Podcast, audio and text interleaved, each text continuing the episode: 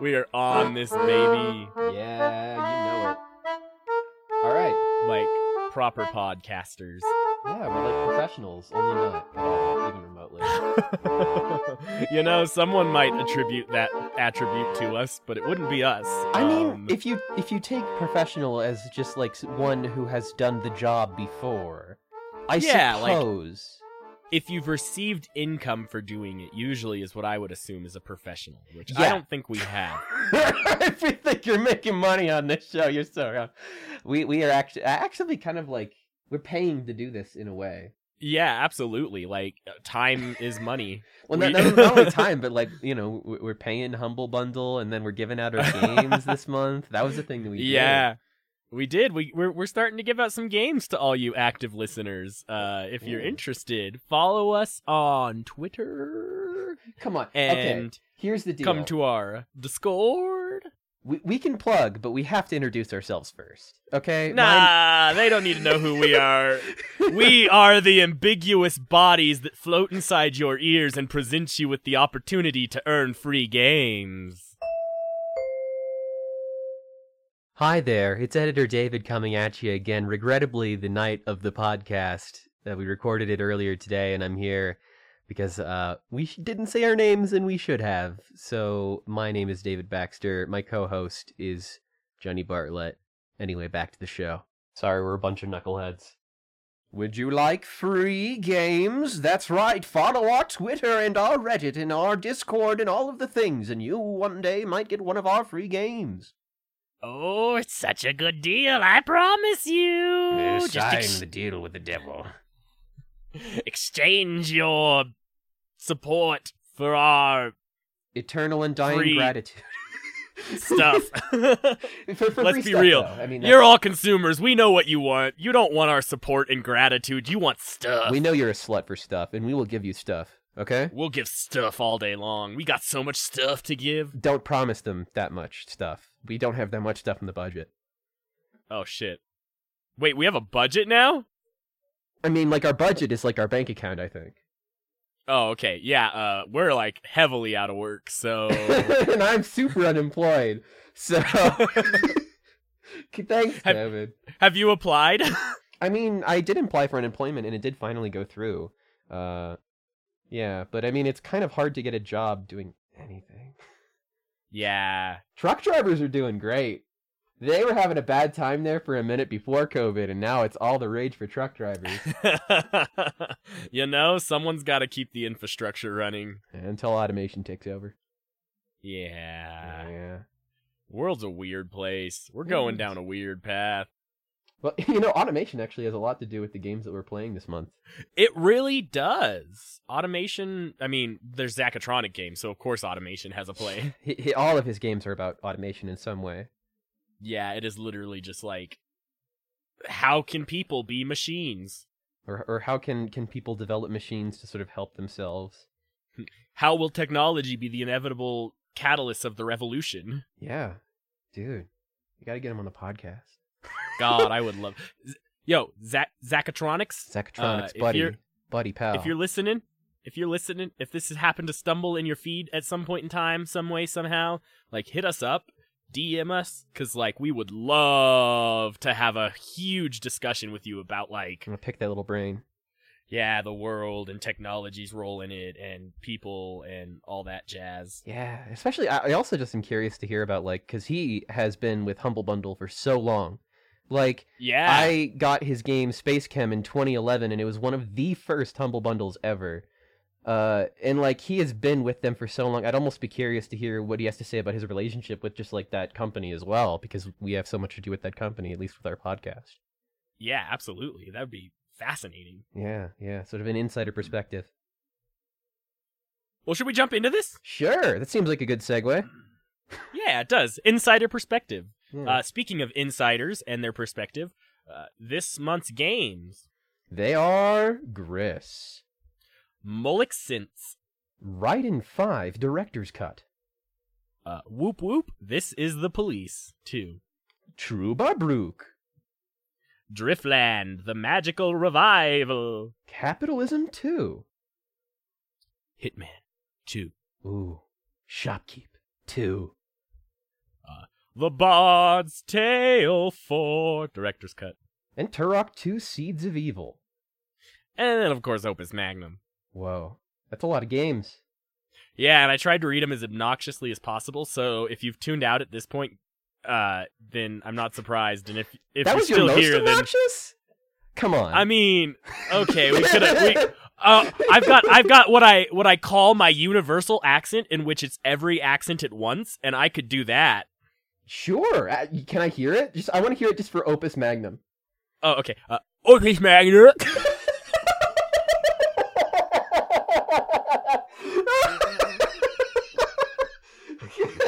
fuck, fuck, perfect. All right, cool. Let's get into it. All right, let's get into it. Uh, you want to take us away with Gris to begin with? Yeah, man. Gris was cool. Gris is a game by uh, Nomada Studios with help from Bitworks. This is their first game, and it is published by Devolver, which I mentioned just because I love Devolver as a publisher. They were there in the last bundle too, uh, with my friend Pedro. Uh, this is a very aesthetically cool looking game, man. It's for people who short, uh, really enjoy just kind of short uh, aesthetic platformers.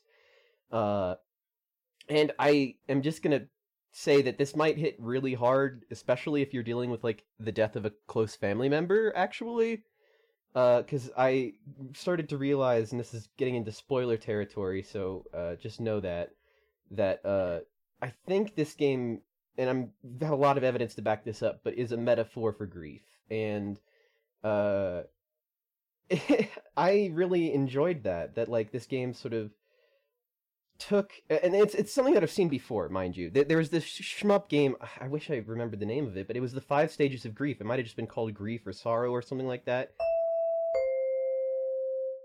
The game I was referring to in this segment was Solace. It was made by students at DigiPens, the Institute of Technology. Anyway, back to the show.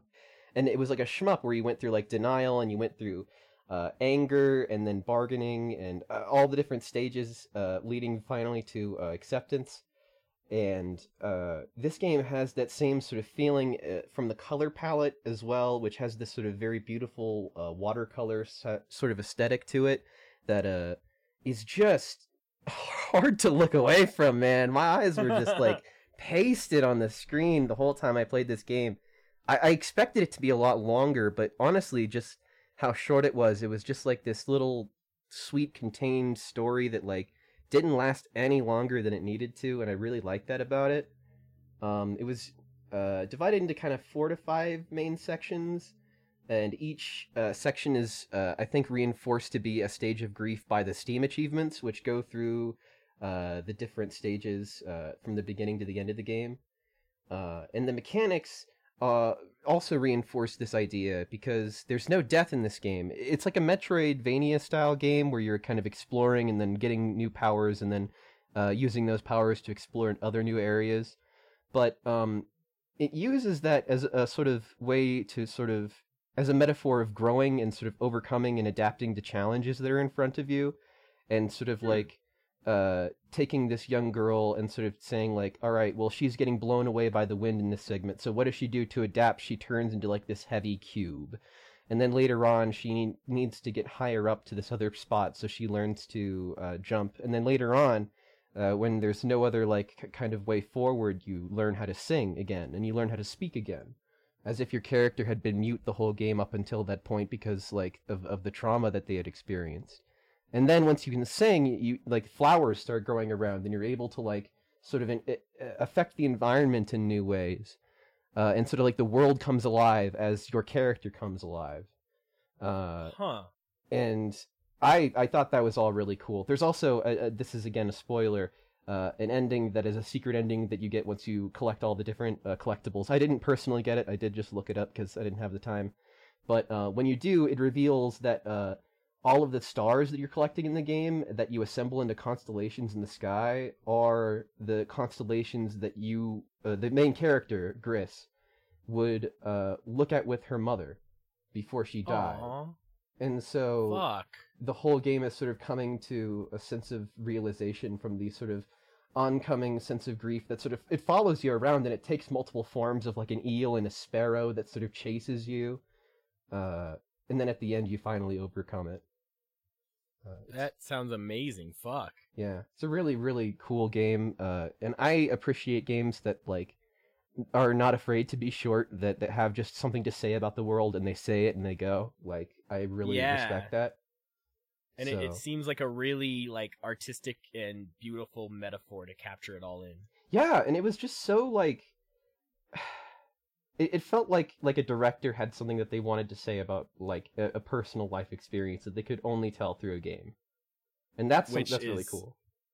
Yeah, it's it's really interesting seeing how those like really personal stories like that translate into such a uh, a seemingly universal medium that like puts players so much in control that it, it seems like they'd have to be closer to the event in order to really understand it but but it still successfully conveys the message and everything Mhm. Mhm.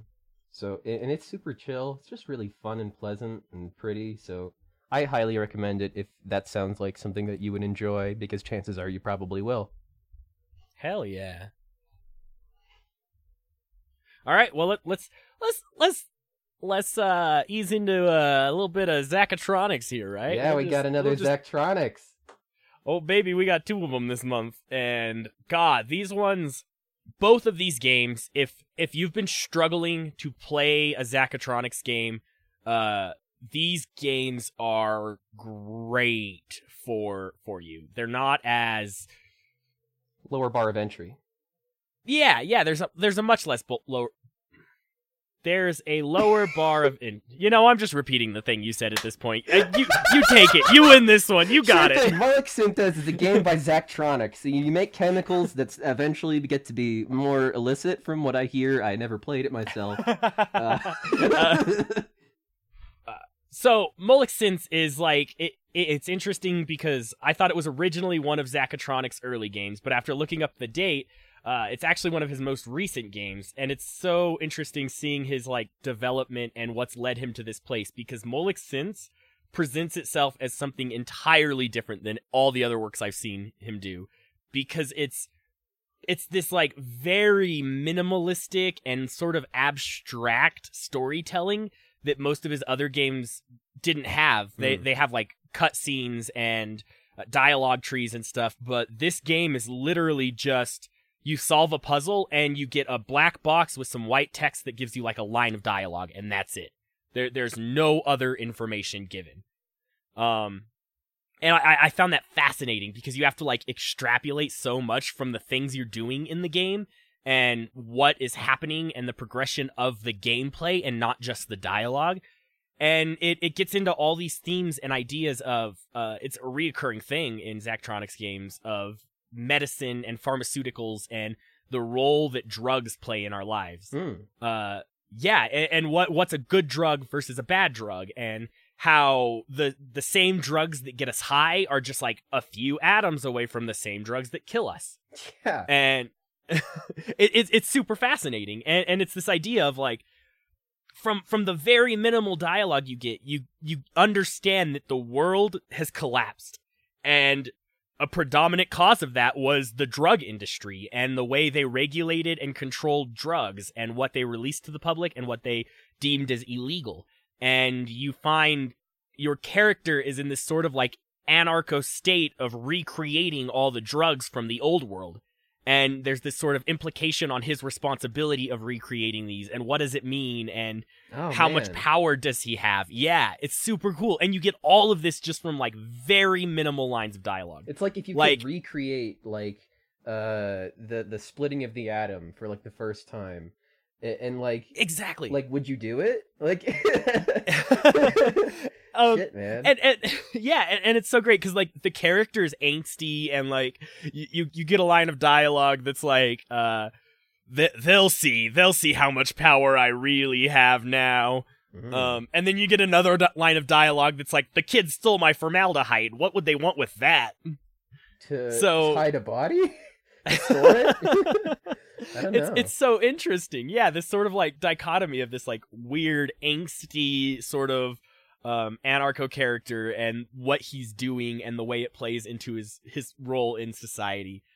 And then like this whole background narrative of the world collapsing and where you are now. It's so weird. And you can track so much of the character's development simply through the puzzles. Like that is that is the the heart of this game is knowing the chemical compositions of what you're making and what those drugs are cuz you go from like making really simple stuff like oxygen uh to making like MDMA.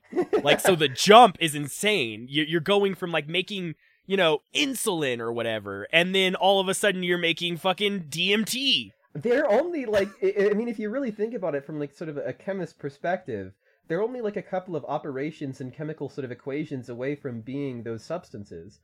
Like Exactly. And like as you're solving the puzzles, you realize that it's like, oh, I put six carbon atoms in this orientation, but moving this one there, putting a nitrogen here, and then an oxygen here, all of a sudden made it DMT. fuck, I, I really love chemistry too. So this game sounds like way cool. It's so cool. It's fascinating and just like trying to parse together the storyline and everything. Oh, it's totally incredible. And I I think it is definitely worth it for anyone who wants a very a much lighter entry into Zachatronics, but that still makes you think about these sort of issues. Rock on, man. So a, a good entry point for Zachtronics. Hell yeah. Hell yeah.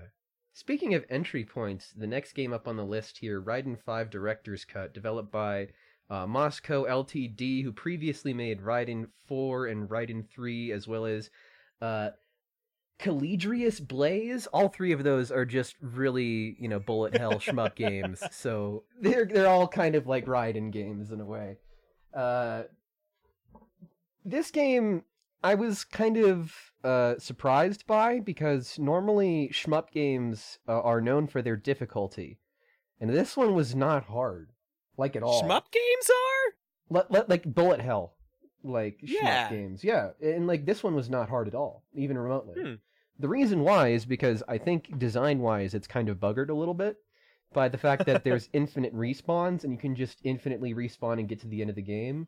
It, it wants you to replay to get a higher score, but that just isn't as valuable of a a, a thing for me as a player than perhaps it might have been if I would lived in like the 80s or something where points Mhm. mattered a lot more for games. A- And I just don't. I have no desire to try to get like a high score. And also, there's like really weird mechanics in this game that are completely unique to this one. Like, there's a cheer system that, um, if you like press a button in the game when somebody else does some cool things, then you'll give them a cheer that they can then use to like destroy a whole bunch of stuff on screen. Huh. So it's sort of like this semi asynchronous multiplayer mechanic where like just by pressing a button you'll give other people things, but that just basically means that if no one's playing the game then you just don't get a bunch of upgrades to your thing as you're playing the game and it makes it objectively harder. So like I see kind of why they released it during the Humble Bundle because that gives a, a whole bunch of people more copies of the game to make that cheer mechanic actually function the way that it's fucking supposed to. So I did get cheered at a lot while I was playing this game, and that's probably thanks to this bundle. um, That's so fun. because it does have mixed reviews on Steam, and I, I think that uh, a lot of people were sort of railing against the same sort of things that uh, I was having problems with. But that being said, if you're new to the genre, I feel like this is actually a pretty decent like shmup game in that sense because uh, there's there's very little risk to like uh, it, it you know you're not gonna like lose a ton of progress every single time you die. Uh, you can play the whole thing in an evening and just get to the end, and then it's kind of fun. There are multiple endings too, but like I honest to God can't figure out how to go down the different paths because it's just a single straight path that you constantly shoot things down, and there are multiple different paths and endings, but I don't know how to get them. How do you? Do Hmm. there's no multiple choice answers in uh, a shmup game, Points? you know? Um, but but it's sort of like the idea if you if you've never played a shmup game before and you're just wondering what why the hell I keep even saying that. Um, the the basic idea with these games is that you're pretty much always shooting with one button, uh, and that button is like your primary attack. And the only time that you don't want to shoot is to collect resources. Like you stop shooting and then things like hover into you, and it's sort of like this yin yang of like you want to be always shooting until you have to collect resources and then you keep shooting. Uh, and then on top of that, you also have like bombs that you can use that are just like a, a wave clear instantaneously. So you have to kind of strategically think of when to use those. Again, in this game, you don't have to think as strategically because you can just die and get more. Uh, Hell yeah. so, you know, it, it, it's got a lot of design issues. I, I think, A- and it also even is just down to like the basic like sound mixing of the game. Like when you first play the game, the sound mixing is just so bad that I can't even hear what any of the characters are saying while they're talking. They're like all anime characters off on the side of the screen, like Oh, having their own deal while like you're having this sensory overload of like a million things in one happening on screen and like explosions left and right and you can't hear a word of what the dialogue is supposed to be happening and it's like not even a very good story anyway when you do follow it. Like a you you defeat like this pirate queen and then she ends up piloting a ship and saves people i guess. Whatever. The only well, interesting thing about it was like the ending, which I don't even know if it was the like canon ending because it was one out of four. But uh, it, you just go back home and Earth. You, you look at Earth and you're like, oh, we must be at the wrong planet. It looks like Mars. And then you read the sans- like sensors again. And it's like, nope, that's Earth. It's just red and barren now because oh shit. like you didn't do it fast enough, or maybe like you didn't kill enough of them or something. I don't know. Uh, Hmm. so that was interesting. But other than that, Seems like a tricky one. yeah, no. I mean, there are better shmup games like Jamestown and Ikaruga and that kind of thing. So if you want to play a really good one, I'd recommend some of those rather than this game. But if you're if you're looking for just a cheap game on this bundle cycle and uh, just wanted to try out the genre, I think that this is a good pick. Okay, fair enough. Uh, well, I have a heck of a conversation next. Yeah, this one might get some people riled up actually. Uh, it certainly got me riled up. Uh, let's let's talk about this is the police 2 oh boy. uh this is a game from Weappy studios who did this is the police 1 and rebel cops. Uh from what i've seen and heard this is the police 1 was great and i feel like i could have had the potential to enjoy this is the police 2 but the developers uh I and I, I don't think this by was by any fault intentional or anything. I, I think it was just accidental. I think it was just sort of a a, a narrative Well, thing. Well, like do you think that they were trying? Because like what we're gonna talk about is misogyny, and like, yeah, do you think that that they were that that they they wanted to make a message about misogyny and then it fucked up, or or what? Like, I think so. I I mean I I like to give people credit and hope that people have the best intentions at heart. yeah, Um and and this game so this game deals with a lot of very misogynistic issues. Uh the main character at least to start is a female sheriff of a police station. Hmm. And the whole time she is getting shat on for being a female sheriff of the police station. She's repeatedly called you know terribly incompetent. No one listens to her. No one's willing to confess to her. Uh, all of the men constantly step in to save the day, so to speak. Um, and and that's like that is the problem I found with this game is that it it wanted to talk about these issues of misogyny it seems and like women's place in the workforce especially in a, a boys club job like a police force um but it didn't handle it in a nuanced way at Hmm. all uh i think the fault lies they they made this character that was painted in a very misogynistic light that was demonized by her peers and her coworkers uh and then they made her an embodiment of that rather than making her a strong developed character that was fighting against these issues they made the issues right in their presentation of the character so Yeah. the whole time you're playing like she is she is incompetent she admits several times she's too incompetent she hires a man who's a wanted criminal to take over the sheriff's department because she can't handle to do it on her own which is so fucking reflective of our own current reality. Can I just say of like competent oh. women just being like constantly denied the ability to lead in the face of people that are like accused of sexual assault and shit like that? Like, it's so fucked up and that's like that's what i wanted this to be about i wanted it to be talking about these issues and it it it, it presented itself as if it was going to as if it was going to be this woman's struggle in this world and this environment where everyone treats her like shit because she's a woman Mm. but it doesn't become that it, it becomes they're all correct and we need a man to come in and solve the problem and it That's kinda just it was up. yeah, it was so off-putting for the entire game. And then like a couple missions in, once they bring in uh oh, what's his name? The main character. Yeah. Ah, Th- th- this is how guy- invested I was in the story, honestly. He's the guy Uh, from the the first game. Yes. Okay. Uh, the the main character, uh, Jack Boyd, comes in and and takes over everything, and so you get these ideas of misogyny and these themes that are talked about that are presented as justifiable and accurate in the game, and then they just throw them all away, don't mention them again, and bring in Jack Boyd, and they're like, "All right, the man's solving the problem now. We can ignore all the misogyny." Thank God a man's on the job. That woman didn't know what she was doing. Yeah, that's that's exactly what the game is, and it sucks. It's like the the female character had such potential at the beginning, but then the the developers just made her weak and inferior and incapable of leading, and it just it, it was so off putting that like I I couldn't get past the misogyny in this game. It, it was very That's such a shame. um, yeah, it is because like the gameplay and the mechanics were great. It was really cool. It was this combination of like resource management and like XCOM. controlling the police force. Yeah, like XCOM and like people wouldn't show up for work and you'd have to reprimand them and you'd have to like solve crimes in order to get the money to hire better sheriffs and like it, it was really good and well designed and then there was like this tactical part of the game where you commanded the police force directly in a top down like RTS style thing and Yeah. it was good. It was a really good game, but the themes and ideas of misogyny that were presented and justified just ugh. It was it was it was awful. RAP. I was excited about that game too. Yeah, I I I I genuinely on a good consciousness cannot recommend anyone play this game unless like you just want to reaffirm dated ideology about the place of women in society. If you're cool with that, I guess. Yeah. Um and, and and as I said, I, I don't want people to get the wrong impression. I don't think Weappy Studios like I don't think they're misogynistic. I don't think they intended Or that you're a misogynist if you enjoy the game.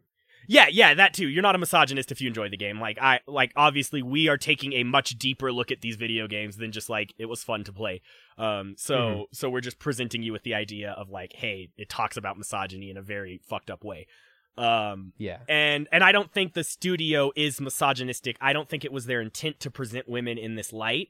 Uh, I think it was just an accidental oversight. I think it was just a way to introduce the main character Jack Boyd from the other game back in. It was just a way of saying like, oh, we have an incompetent head sheriff like that can't do the job. What's what's a good way to justify that? Oh, she's a woman in society or whatever. Mm-hmm. Um, so I, I think it was just a result of of our current culture and not really thinking about the way the woman was being presented in the game. Hmm. So I don't I don't think it was intentional at all. I don't want to like paint the developers in a negative light because They're all still a- losers.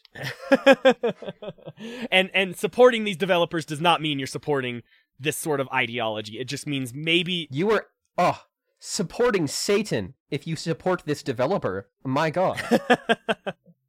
How dare you guys? How dare you guys? Put money into things that you enjoy. um so yeah I, I just wanted to be clear on that but like it it's it's problematic i think it's a problematic game honestly It's good to talk about. i yeah exactly Yeah. you know it's it's sort of like women should be the ubermensch you know And on that note, I just realized that that was a segue for me that you gave me. Trüberbrook is up next. Uh, it's pronounced with an Uber as in Ubermensch. U- Trüberbrook. Uh, it is by a German studio. Their first game called BTF. Uh, this is a game for fans of old school point and click adventure games uh, in the style of, say, um, more recently would be like Deponia, more old school would be King's Quest. Uh, it's set in a sci-fi 1960s parallel world in a small town in Germany called Trüberbrook. Uh, it has this really cool art style that I totally dig, where they actually made like little uh, physical dioramas out of like it looks like toys and like different like sculpting materials, and then they they brought that to life with like a filmographer who who then transferred that into a, a video game space. And I think that that's just such a unique way to sort of go about designing the visuals for a game that I really want to applaud that. Uh, It's sort of like FMV, but captured really well. it's like FMV, but like Wallace and Gromit. You know what I'm saying? It's like that stop motion Yeah. animation, like small scale set, like sort of uh, Kubo and the two strings, sort of like live action kind of 3D Hmm. modeling. It's really cool. Uh, give me one sec. This is my cat. This is my cat, Frankie. Frankie's going to be here for this review now. Frankie. So, for Trüberbrook, I say as I as I just like pet my cat. Um, this story revolves around discovering the secrets uh, and intricacies of this small little German town, while also trying to figure out who stole the main character's quantum physics notes, because he's this like quantum physics scientist, and so he spends You've the piqued game my like interest hardcore. yeah, so he's all about like uh uh learning about like quantum worlds and parallel worlds and stuff like that. And um the game revolves a lot around those sort of ideas. Okay, cat's going away. Give me one sec. So, uh, without spoiling too much about the sort of minutia of what ends up happening in the game, uh, you get to go into like the cellar of this sort of hotel and learn about like sort of the old uh, brewing m- things that they used to do. They have like this psychoactive mushroom that they used to put in like their uh, their drinks, and you get to like brew that. You get to sort of explore uh, this area that has like an aurora borealis, and it's like it never is explained why they have it there, but it's like not supposed to be there.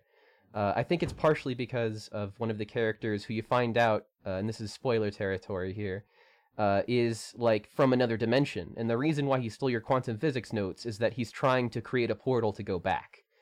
Um, Yo, this is some fringe shit we're getting into. yeah. So um, the the story ends up getting into this situation where uh, one of the characters that you play earlier on, who's this girl named Gretcha, ends up betraying the main character, and uh, she once she gets to the portal, uh, makes her plans like made realized, and she's actually there to travel to another dimension and find her mother, who's apparently out there somewhere, because she left a long time ago, and she's trying to follow her, like and sort of become rich, I guess.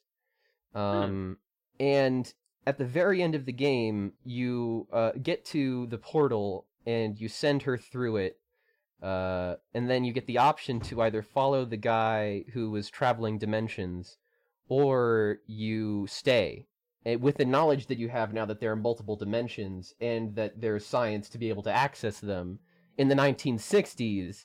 So you would be able to like potentially write about it as a quantum physicist, which is what I ended up Oh, doing. I stayed Yeah. because I was like, holy fuck, if I really found this out, I would want to stay and write as many papers about it as I could. Like, but it also gives you the option to be like, you know, fuck this world. There's too much shit going on. It's the 1960s in Germany, and like that's sort of after this sort of. Uh, that, that that's after uh, sort of the Nazi Germany thing happened, and uh, things are kind of calming down. you know. what what a great way to describe the state of Germany after the fucking after the Nazi Germany thing happened, you know. there's like a whole thing. It was like a whole big old thing. Yeah. and so you know the the economy is kind of like dying a little bit and like people aren't visiting it as much uh, but there's still like interesting thing goings on like a, a festival it's and, almost as though when a economy is failing, creating a scapegoat and blaming it on other people doesn't actually fix the failing economy. whoa there's an idea. Dang. Mm. so uh, there were a couple of questionable things about this game. Like uh, there's just a lot of like puzzle solutions that sometimes are a little bit like uh, really? Okay but that, that's with like most point and click games so if you've done this before then you know the drill. Uh, the only thing about this game that actually is kind of nice but also kind of bad in that is that it kind of does the walking deadification of its items if you've ever played the walking dead. It's a very very good game very cinematic uh, but it takes a lot of point and click uh, ideas and sort of uh, s- like makes them very simple. Like you, you get an item and then it tells you exactly where you have to use that item and this game does that where uh, there's like an item wheel that like will pop up anytime you click on something and you can see there uh like if you can use the item that you have in your inventory there or not. The thing I, I wish that i could see the like the names of the items. I get like little photos of the items in my inventory and that isn't always helpful. Like li- little You know, icons. that's really interesting because the game I'm going to talk about later does the exact opposite to the extent of like. You can stare at a puzzle for 40 minutes and try to put everything in it. Oh, really? I- I'm interested in that. Mhm. But uh Oh, and there's also just one small thing which like it just bugged me personally as like a mechanic is that I had to find a lighter at one point in the game. And it was like one of the final things that I had to find and it was like this big thing and I was like why? The main character lights a cigarette and smokes all the damn time in this game. Why the f- He has the lighter. you know? Like he doesn't need to get another. I don't get that. One of those little details that they just looked over. Yeah, that was a little weird, but if you like slower paced point and click games, you'll probably really enjoy this one. I know I did. You know, fuck Chekhov's lighter. Chekhov's lighter. Fucking hell. Uh oh, was that my segue into Driftland? Yeah, sure. Okay. Uh, speaking of uh Chekhov's take it lighter. um, it's not even a segue. I just ended, and I expected you to pick it up. uh let's talk about Driftland, the magic revival. Um Whoa. this game. Ooh, there's wizards and Pegasi and griffins and actually I think you fly on e- eagle the whole time. There aren't any of those other things, just the wizards. Way to lie, okay? Way to fucking lie. You know, creating false expectations to disappoint people later is sort of my specialty. it's kind of my kink. Yeah. So Driftland Yeah. is a game by Star Drifters who made who made uh previous Driftland games and they are releasing Danger Scavenger coming soon, which is a top-down twin stick roguelike which looks really fascinating. Completely different. completely different because this game is a city manager, city builder. Uh what what's the technical term for these I think these it would days? just be City Builder or City Sim. city builder city, City sim? management. uh, yeah it's a city so so yeah i was right i guess um uh and it it's uh based on the whole sort of fantasy trope of other races are bad and humans are great and uh kill them all you know Woo! um, Genocide.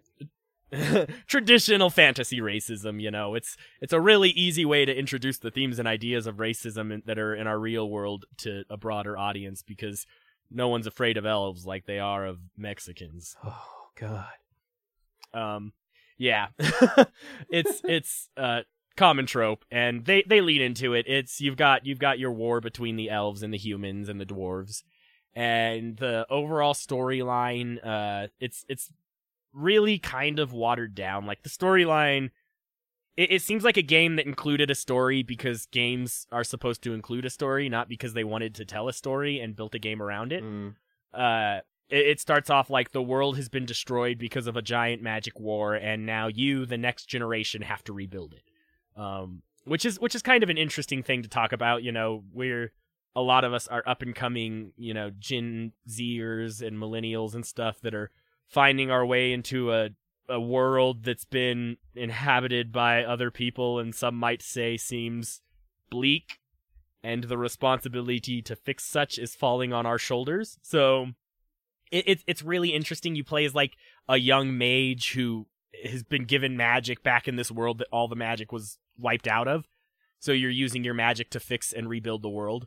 So it, it- it's kind of an interesting talk about like what do we do as young people in a- in a broken world and how do we fix it? And is it our responsibility to fix it or you know do we mm. leave it broken? And so it's it's interesting in that sense but altogether it's just a you know it's a fairly mundane city sim. It's got you, you've got to manage your resources to the extent of like having workers create gold versus workers create food. So you have to balance like your food production versus your gold production so that you can continue to make buildings. Um, it's a very uh, David. David said earlier he wanted me to talk about it in relation to Frostpunk. Mhm. Uh, and and so like in that sense, it's it, it's a very capitalist look at a city manager. Um, all of your resources have to be like bought or earned by your labor force, and then your labor force can like get disgruntled if they're not receiving enough food, and then they'll just stop working. And if you're, uh, I I got a pop up this morning that I hadn't seen before, and I don't know if it had any implications on the actual game. I didn't see anything as a result of it, but the pop-up said workers are becoming to uh it was like workers are becoming upset about the amount of industrialization or something like that. Because i had just built a ton of like Back sawmills and mines and stuff to just like develop as many resources as possible. And so i got this little pop-up that was like they're getting tired of it and i don't know if it actually had any impact or anything. I didn't see a direct result but it was interesting seeing the pop-up like Yeah. at least uh, commenting or making a statement about the sort of industrialization of the world as I was developing it. That to me is, I think, one of the most important parts of city building ma- planning management games is like the feedback that you get from like your people. Because I, I remember playing uh, Tropico a lot, and, and one of the big things in that game is sort of like because everything you have to win like an election in order to stay in power, so you have to keep the people happy, otherwise you don't stay in power and you lose the game. Uh, and you have to sort of consider like the the needs and wants of your people in relation. It's like i- i- in that sort of same vein, if you built like way too many mines and just focus on production, then the environmentalism is going to go down the trash, and then everybody's going to get angry. Mhm. So, so that's interesting to hear that it does have those sort of elements of, of like keeping the population sort of uh, happy and under control. Yeah, and I, I don't know how deep those elements actually are, or if it's just sort of surface level Right. commentary. I, I personally didn't find a direct impact on things, um, other than the, the commentary and the the management of the resources of like you'd lose the game if you couldn't provide enough food for your workers. Right, right. Um, so so it, it- it's interesting. I, I felt it was a little lackluster, but it does have like multiplayer and stuff too, and I think that's what that's what the game was really trying to do. Is like let's Ah. make a city sim that we can play with each other in this fantasy world. That's very true. It's kind of hard to find a fantasy city builder that's multiplayer. That's quite a unique thing. Yeah, and I didn't get to try out the multiplayer or anything, but it it, it did have the same of like uh, you build uh, the sort of um. I, I, I don't know how the multiplayer played, but given the campaign missions and stuff, I imagine there's also a sort of RTS element to it in that sense that like you you aren't necessarily cooperating, but you're working against the other groups as well, and like you can take over their castles and their lands and stuff. That's interesting. Okay. Um, don't quote me on that. I didn't play the multiplayer. I, I didn't even look up a video on it. But if the multiplayer, if the multiplayer is presented or playable in anything it, like the way the campaign was playable, then it's it's most. You know, I should just Google it real quick so I'm not perpetuating like false information. Just Google like is Driftlands multiplayer good? Question mark. You know, according to the internet, it seems dead anyways. So maybe not buy it for multiplayer. Don't buy it But to find. Okay, so going back, don't don't buy this game expecting to find a lot of multiplayer lobbies. But if you have a buddy, you might be able to Uh, have you some know- fun. I really should probably try the multiplayer uh, in some of these games as we talk about them because I'm not. I just I'm not big on multiplayer games like City Sims and stuff, and I'm I'm I'm personally more invested in like the storyline and the cultural impact. I, I personally So- am too, and in some cases it's quite hard for us to do that, just because like w- the way that we do it is like we both get like the six games that the other person didn't, and so like the rest of the games right now we're giving away, and we don't really have room to like sort of get another game together for like just playing it to be multiplayer. So I found it. There's both a co-op and a team multiplayer mode, so you can do two v two or three v three, and you can also play together to fight an enemy. that's actually So- really cool. I like having a co-op mode there as well. Sometimes being against each other is just really stressful. Yeah, that seems like a very nice balance of of you can do whatever you want with your friends. Uh, you can kill them or you can co-op them. Yeah. Um, so yeah, that's Driftlands multiplayer. Uh, it's got multiplayer. If you're interested in that, maybe it's something worth checking out. I don't know if I'd expect to find servers. Uh, can't speak on the validity of that because No. also I didn't try multiplayer. Yeah. Um, but you know, I like I I like Frostpunk better. Not that this is a competition, Driftland, but like if we're gonna stack all these together, we gotta kind of l- look at this as sort of like a um, uh, uh, uh, uh, uh, what's the word I'm looking for? Like a library, yeah, comparing and contrasting to the different things we have in our library here. Exactly. We we create a baseline of judgment based on the things that we have seen and experienced in life, and therefore, Or have covered on this podcast, even. yeah, Yeah, we we are taking your experience to be our experience. That's right. I, I don't know. I don't know what we're talking about. Who the fuck cares? sure. It's a good fantasy city sim if you want to play a fantasy city sim. Do you want me to just hop Uh, right into the next game? You know, but but one thing that was really cool was Okay. seeing the capitalist model Oh. in a city sim. Whoop. Whoa! Just tossing that baton right over to me in a real gentle way. uh, not at all forceful. Capitalism 2 is the next game on the docket here, folks. It is a game by Enlight Software Limited. They have previously made the first capitalism game, who would have guessed, and Zoo Empire. This is a game for fans of tycoon and sim games, though I warn you, this is an old ass game. It runs like natively 800 by 900, and you can't even change it. So it's stuck at that resolution, and you're just gonna have to deal with it, unless you get like the capitalism lab mod, which I'm gonna talk about in a minute. Um, so this is a perfect simulation, if you can call it perfect, an accurate, let's say, simulation of of what uh, capitalism is as a system. Uh, the sort of different means of buying and selling and uh, supply and demand, sort of systemized and put into a video game form. Wait, that's capitalism? Yeah, that's capitalism. Whoa, bro. Uh, the stock market and shit is fully, uh, completely integrated into this uh, system. You you can buy and sell stocks and do insider trading if you would like. Uh, I did that with my rival company. I bought a ton of his stock when he was a small company, and then uh, I sold a punch when when I needed money myself, which then uh, caused his stock to just tank. Which I love that that is a feature because that is a thing that happens all the time in the real world stock market that I'm kind of now realizing. Yo, the stock market is like the wild fucking west of making money. Straight it's up. so insane. if you have like the the capital to sort of invest, you can like basically just control the entire system. You can just be like, oh, I want them to lose money. I want them to gain some money. I want them to like.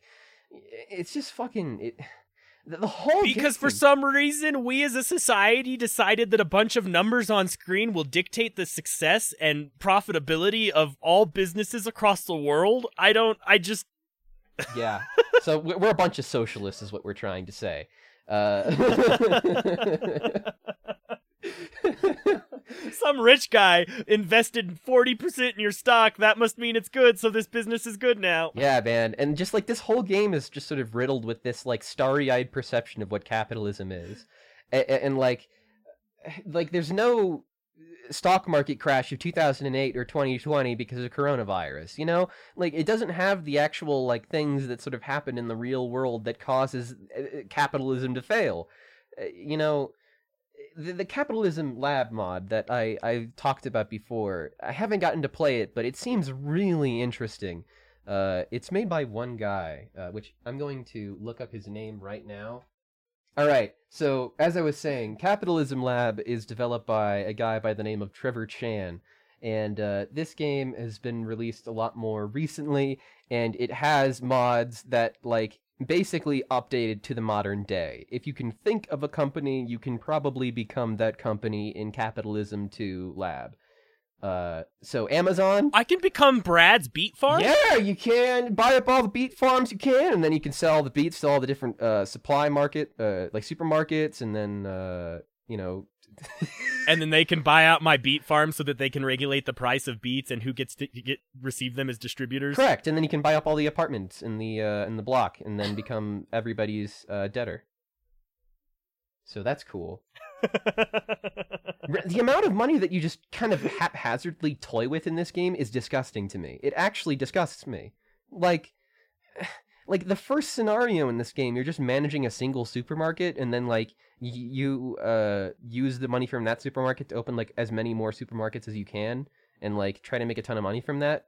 But like, it's just so gross. It, you have like thirty million dollars, and it's like you failed. You failed, idiot. You didn't get two billion dollars. You're such a loser. You're not even in the one top 100 billionaire club, asshole. And it's just like, it just, I hate it.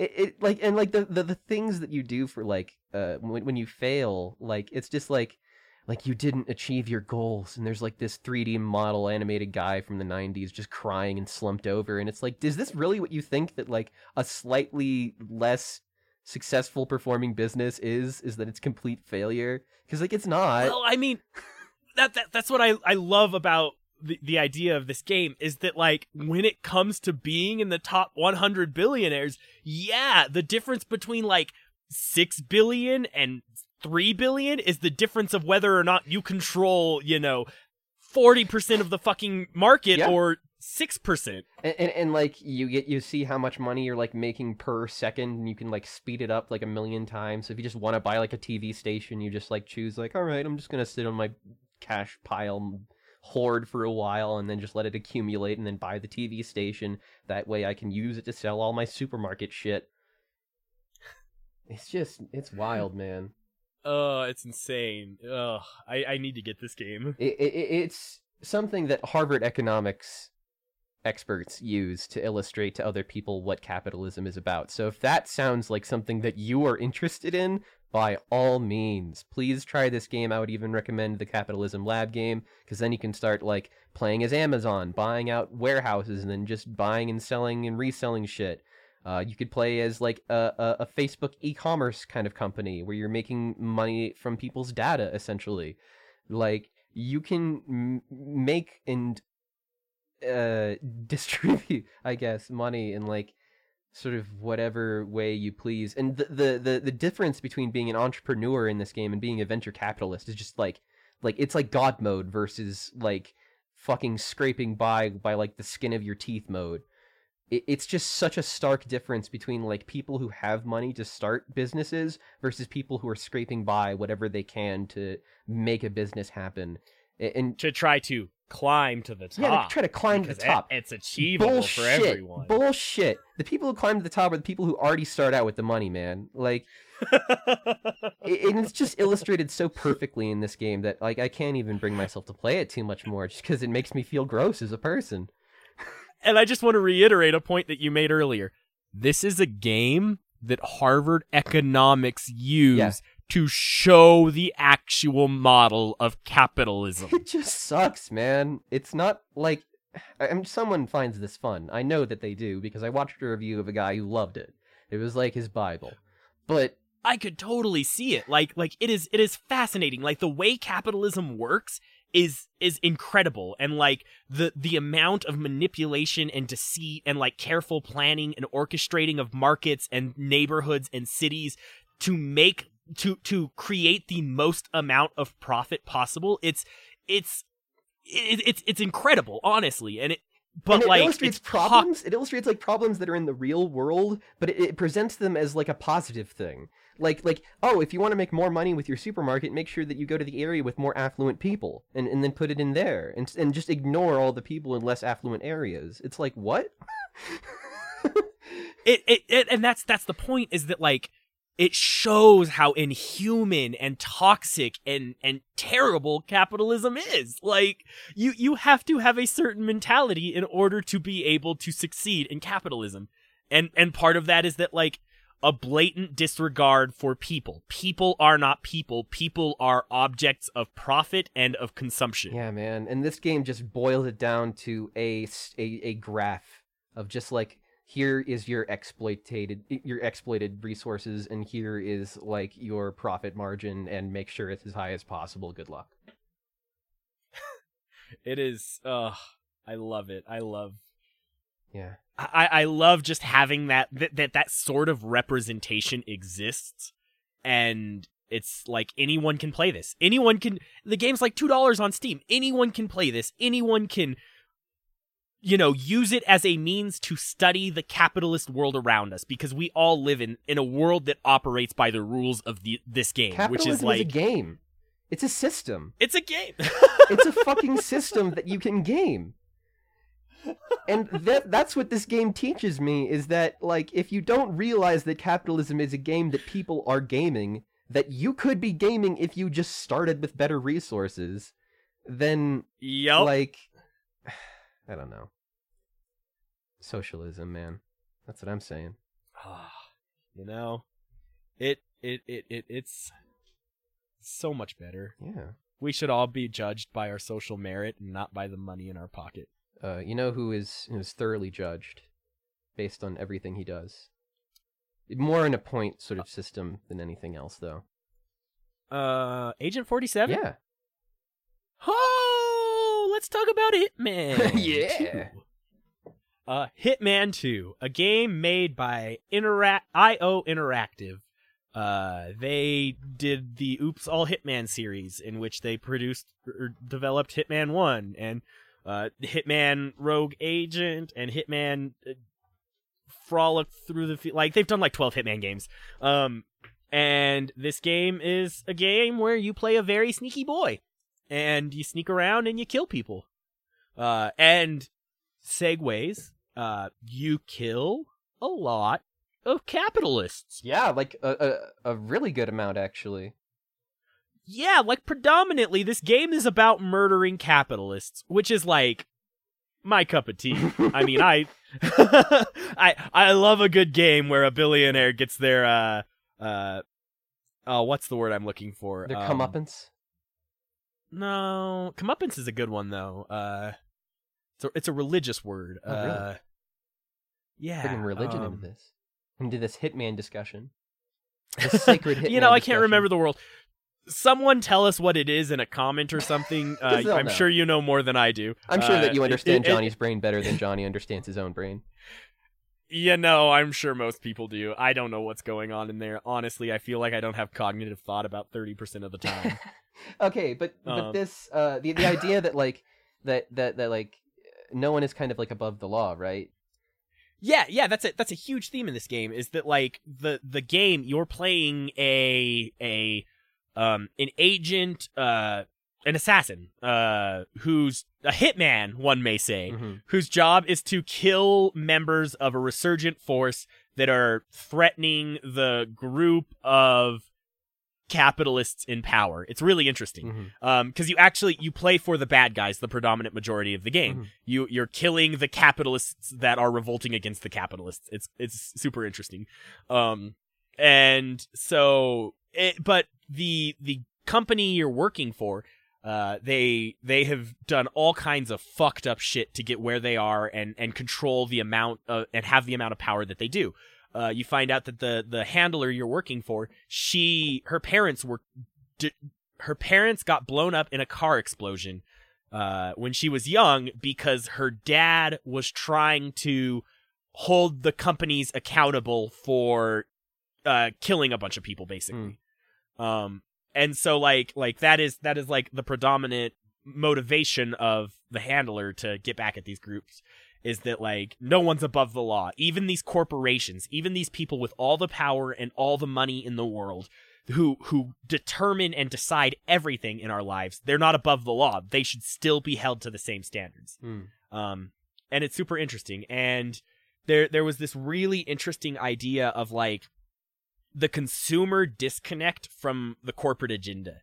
And and that idea of like uh, there's there's a company who provided technology for the world, right? And super cool. That's great. Everyone loved their technology, but secretly they were making deals with the military to blow up, you know, civilians in other countries and stuff. And like that that idea of like we as consumers don't understand what these corporations are actually doing, who they're actually working for, the other stuff that's going into play. Like we we don't hear about we people don't talk about these things that corporations are doing beyond just oh they provided us with a product and that's all they do.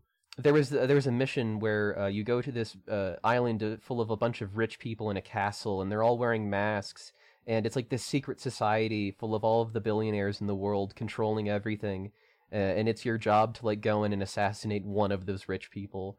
And See, sort of, I didn't do that. I didn't do that mission, but like those themes were everywhere. There's a mission where uh three of the largest drug cartel members were on an island together. Hmm. And um it was really interesting though because like this is this is the beautiful imagery of like uh one of the notes I wrote down for this is uh why why do the criminals always have to be the ones that are saving us from the criminals like it, it, it it's a really interesting uh topic i wanted to talk about because like al capone and the drug cartels and the mob and stuff these are Yakuza, all man. yakuza yeah these are these are criminal organizations that do real fucked up things but the the the help and the things they're doing for their communities 90% of the time are are more than the corporations and the billionaires and other people have ever done for these communities. That's that is why Al Capone didn't get snitched on is because he he was a legend to these people. He brought communities out of poverty. He gave people jobs. He protected them when no one else would. Like that that is what these people do. That is how they create movements is by helping the people who have suffered the most and those people you know it creates undying loyalty and so like why why are these people the ones who always have to help us rather than like the billionaires and the corporations that are actually controlling everything You know, I actually just to add on to that, have you ever and just bring a little bit of topical sort of stuff going on? Uh, have you heard about Brazil uh, and like the sort of things that are going on right there right now in sort of relation to this? uh hit bit, bits and pieces fill us in Yeah, so uh, basically, there are the there have been really strict curfews that have been imposed by the gangs in Brazil, like the drug traffickers, th- because of COVID nineteen. That like Jair Bolsonaro, the the leader of Brazil, he's kind of denying the whole epidemic and, and like sort of being very lax about everything, and because of that. Militant, like criminal organizations, are stepping up to fulfill the place that law enforcement is supposed to fulfill. and that's Eh. like that is is mind boggling like that is that is how the world works is like and and that's like oh it, we we can get into some buck wild shit of like corporate agendas and painting you know people who are doing really good things in a very negative light so that public perception of them is super negative um you know shit like that. But like that that that's a little like out there uh, from the topic right now.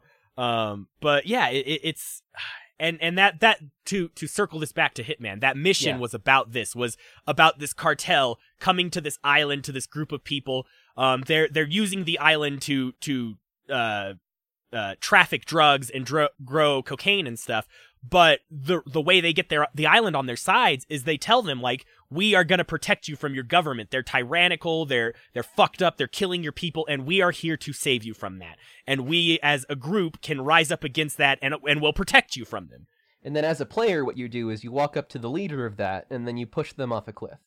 yeah and then you fucking kill them because they're trying to help the people Yeah. it, it- it's really funny how like you are just like such an agent of chaos in this game that is so nonchalant and like you don't care necessarily about what's happening. Like you're you're Oh, killing a lot of influential people but you're sort of like in a non-influential like thing entity yourself. Like you're just sort of doing the things you're asked there was there was this beautiful line in there that was uh um it's a terrible thing to have a conscience.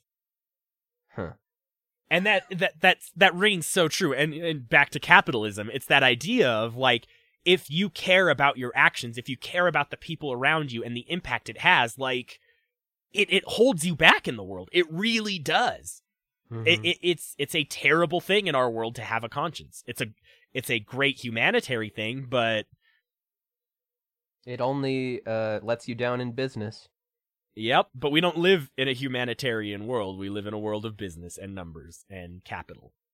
yeah got gotta raise those numbers man Yeah, uh, I feel like I tangented way hard on this game. Um, Hey, that's cool. I, I might But- as well but- just bring it back to like the actual game game a little bit because I've played a lot of this game myself uh, Yes. before this came out uh, for the Humble Monthly, and I also have a lot more like DLC sort of, which that's a problem with this game. yeah, which I found, I found that to be a huge problem. Is like the the storyline's great, and and right as the the the elite shadow organization that rules the world is about to get its justice, and you're going to murder them, pay up. pay up. Yeah. If you want the final two missions to kill the capitalists, then pay up. the reason for that, like, I get. The, the, the problem that I had with Hitman 2 is that I think it's one of the best games ever made in one of the worst possible business models. Like, the way that they've released the first Hitman and then also consequently the second Hitman is sort of like episode episodically like they'll release like the first episode and then you can buy just that episode or you can buy like the whole thing uh and then get it when it comes out. But they, they did that with this game and then they were also just kind of like well we need more money and uh, we spent a lot of money on like the other stages and we incorporated all of like the hitman 1 stages into this game as well so if you own the first game then you get them all in this game. So uh, we we need more money for all the new stages and uh, my my my friend was just all about it he's like oh my god yes please take my money i want more Uh, but it took me a while to sort of work up the the, the gusto to want to buy it. Like I love every every moment that I put into that game, and sort of the replaying it especially is one of the most uh, entertaining and rewarding aspects of it. Sort of learning the level layouts of each particular place, and at first it sort of feels impenetrable. Like every place is impossible Oh, it does. to sort of get God, into. I I failed so much at the start of all these missions. But once you get used to the layout, it actually feels like this perfect little jungle that you can navigate perfectly and quickly. Like you can run across one side of the map to the other within seconds if you know how to. Yeah. Uh, and it, it's sort of like the uh, I heard the Hitman 2 level design uh, as described uh, similar to an IKEA, where it sort of has like, yeah, I can see that. Right? Where, where like you sort of wander through and it sort of it funnels you through like a like a mouse maze. But there are little holes in the maze that if you know the holes like employees do then you can funnel your way around the whole place really easily. But it's just about learning those little holes. Um, something else I want to mention about this uh, that you kind of talked about uh, in the playstyle of the game.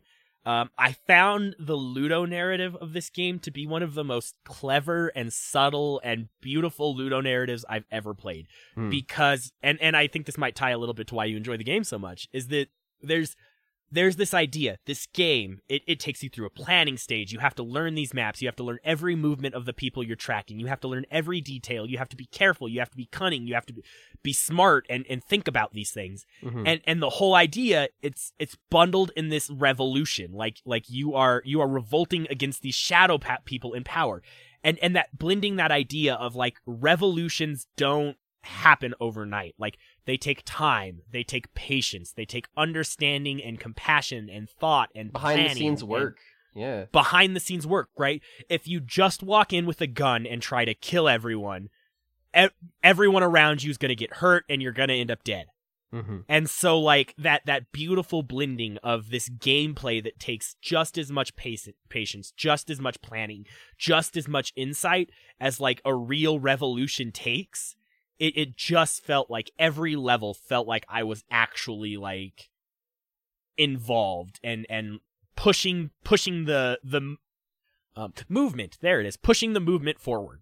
mm. gotcha man Yeah, I I really dig those games, man. They're they're really fun, super replayable too. And and I just wanted to mention also Uh, because it's all cooperative. Because I've, I've played a little bit of this with my friend. There's like a optional sniping mode, and it, it you have to pay a lot to play like all the different sniping missions, but.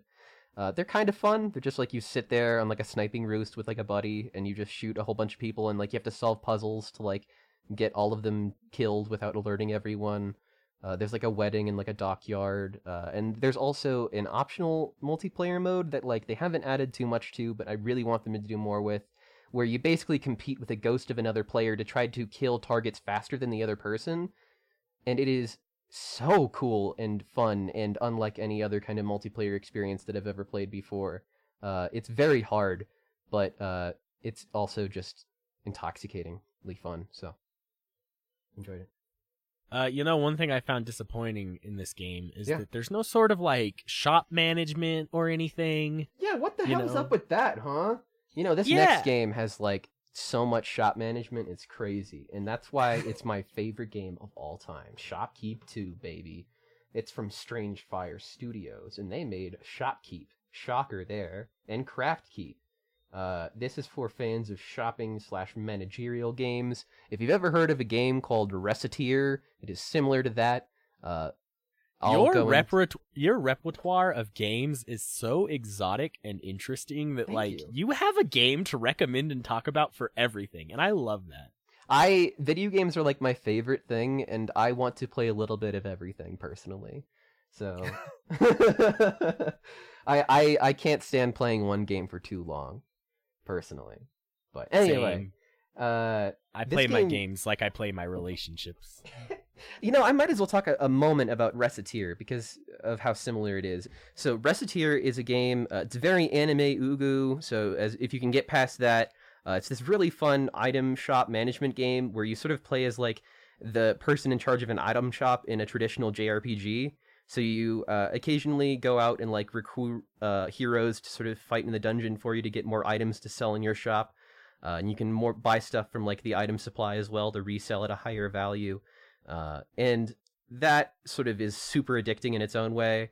Uh, I, there's something about like just the the buying and reselling mechanic that is like weirdly addictive, and just seeing numbers go up and up and up. It's like a clicker. I don't know. I, I love it, and um, this game is very similar to that, but I, would say less polished game wise, and certainly uh, not as much of a looker if you call those anime aesthetics a looker. Uh, this game has like a very uh, sort of crude 3D uh, polygonal uh, Unity type uh, looking assets. the game, I mean, it looks unfinished. Honestly, it, it's not very pretty, and the UI is very bad. Like, it took me a while to figure out how to buy things from furniture shop dealers because it's not like an inventory system like you do with everything else. You just have to stand there and hold a button. It's weird, man. Yeah. Uh, it's got this game has a lot of jank, but uh, what I'm trying to get to is that I think that there's something cool here. I really enjoyed my time with it actually. Weirdly, I spent like 10 mm. hours playing it and I didn't expect to spend that much time playing this game at all. Remotely. That's how I felt about my next game. Yeah, so I, I started out a, a, as the werewolf, uh, where as in wears.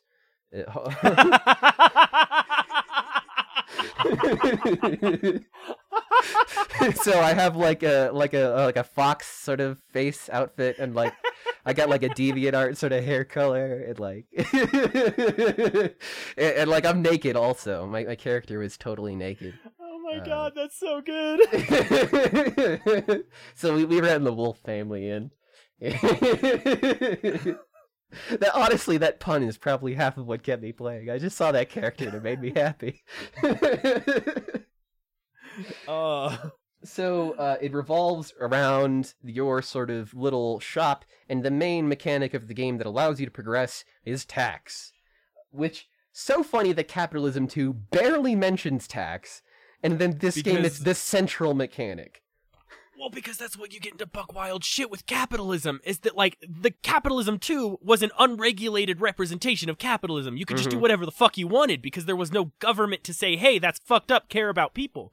And yeah. like, oh, but but yeah, taxes are a way of con- like adding humanity to a capitalist system. It really is. Like. Uh, the only thing that's a little bit weird is that you set the rates yourself, but I mean that's just like a gameplay thing, whatever. Mm-hmm. Uh, it starts out like really small with like copy pasted buildings everywhere and like i it honestly like if that's all that you saw of the game i wouldn't blame you for just turning it off. Uh, but the town upgrades uh, two to three times and it grows bigger and bigger with like more shops and upgrades. Uh, you get like a blacksmith in town that helps you uh, craft different things. You get a cook that helps you assemble different cooking ingredients into like stews and stuff that you can sell at a higher price. Uh, there's so an you're alchemist. not only you're not only managing your shop, but you're also kind of managing the town. A little bit, yeah. It, it's kind of weird how much you're you're like a, a sort of in uh in access sort of mayor almost of, of the hmm. town because you you kind of decide and and help fund basically everything in the town uh and uh once you get the town up to like a, a certain high state well i was actually going to mention earlier the alchemist because uh, there you get to like craft potions and then like do a bunch of wizard stuff. And then eventually he unlocks like a farm for you where you get to like then go and like uh raise like different uh seeds and stuff. And like you can use the things from that and like other crafting recipes. And it's got like hmm. so much more depth than i ever expected going into it. Uh the game really opens up once uh, it allows you to leave the city because you're kind of trapped in the city for a very long time uh, until you raise enough tax money to sort of open up the borders. And then you get to sort of explore around. Everything killed me until I found uh, a crab bow in an elven town uh, in a mailbox. So I, I took that and I used it and I killed me some crabs who were previously wrecking the crap out of me and uh, started reselling crab meat.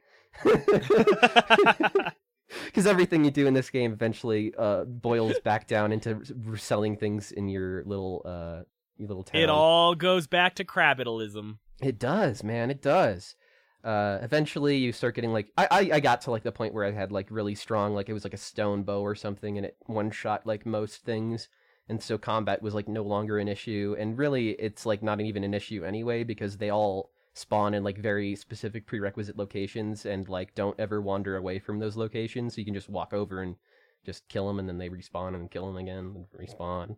It's like kind of lame in that sense. And the world is Yeah. a little small. It's got like kind of three sections with like a grassland area that you start out in, and then a dwarven area uh, outside of it, uh, with like a bunch of orcs and stuff actually, and like barbarians. And then there's another area that's like for the elves, and it's like all blue, and they have uh, serpents, which are I think the hardest enemy in the game, but that's not saying much. Uh, and like skeletons and stuff. Um, eventually you actually unlock the ability to start trading with factions which is really interesting and i Hmm. wish that they had incorporated it earlier into the game because i felt like it was one of the cooler parts where like if you buy more uh, material from one faction than you do from another then they'll get like increased reputation with you while the others will get decreased reputation with you and so Huh. if you do that too much then like what happened in my town is all the dwarves got mad at me for selling too much to the teleportation elves and so uh or I don't even know if they were elves. you the under you people. undercut the dwarf in the dwarven like cart industry Yeah. and paid too much to the teleportation industry. Literally, I was like, if I can just teleport everywhere, then like, why? Like, but also there, there was a, a journal that like uh, I wanted to get everything in, uh, which I almost did. I, I almost checked out every single thing in the journal, and that was one of the things was you had to make a teleporter thing. So I just like literally to get the achievement, I just made a horrible relationship with the other two factions and sold exclusively to the one. But that caused the dwarves to show up in my town, offering people free boots to kick my tables with. Uh,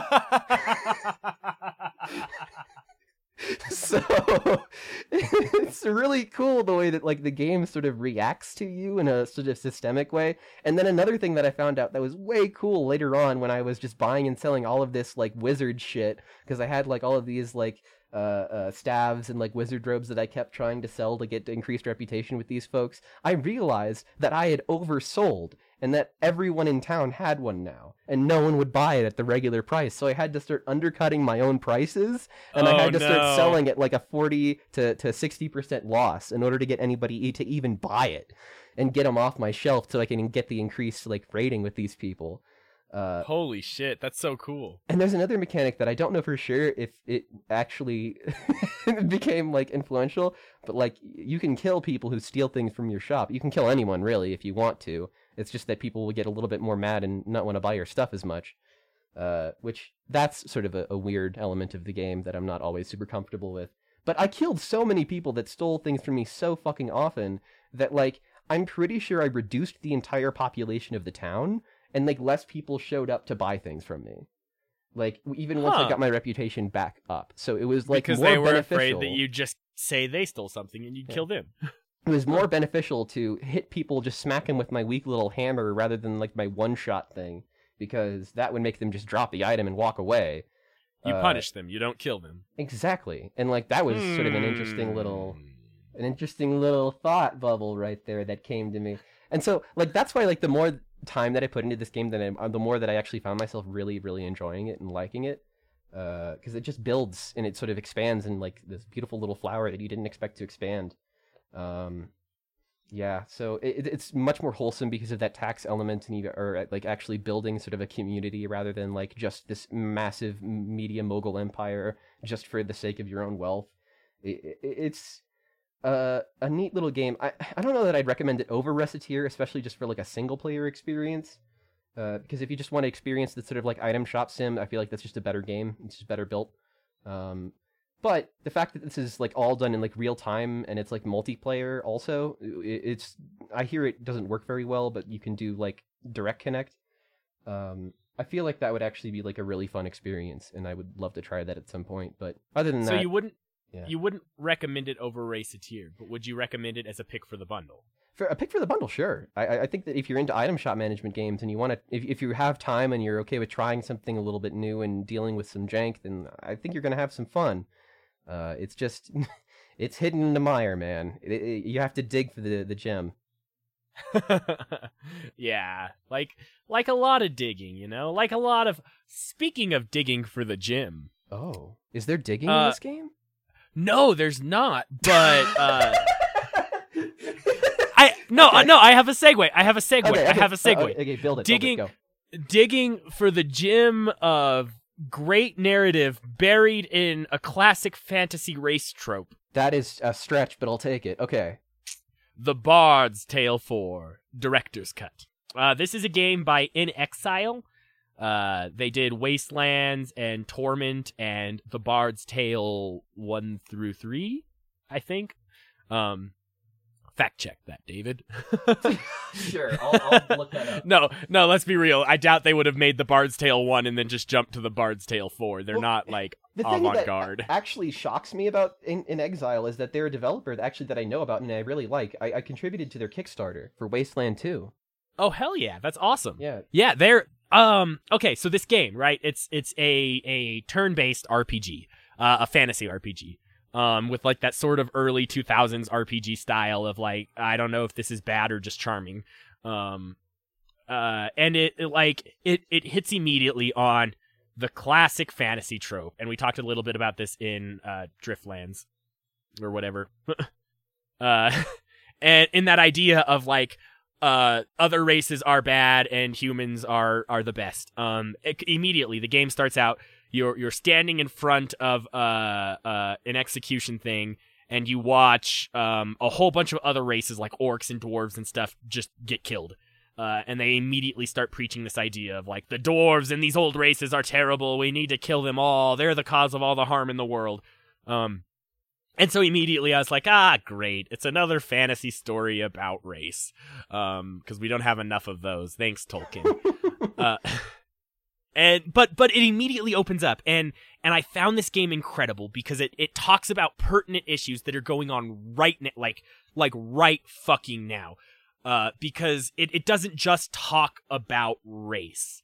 Uh, it does it in a real nuanced way in the sense of shifting blame and and using other races and people as scapegoats for crises. Um, and it's something we're seeing right now in the world we live in.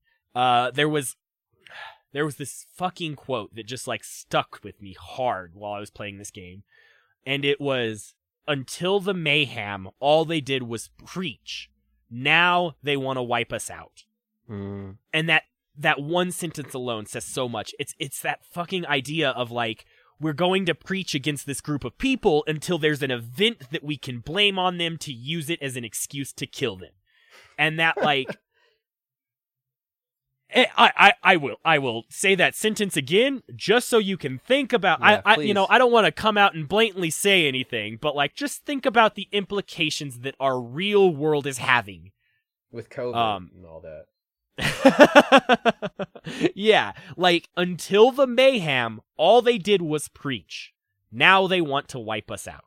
Like that's such a fucking powerful sentence that just resonates with the world and the state of affairs right now. And and this idea that like existence is a crime. Like it is criminal to be you and it is your fault, this other group of people's fault that we're in the situation we're in now. Not our own fault. We we didn't fuck up in any manner, you know? It's it's entirely their fault. They get all the blame and now we're coming for you We- because you hurt us. We call it the Chinese coronavirus because we don't want to have to think about the fact that America is really fucking up the response to coronavirus right now.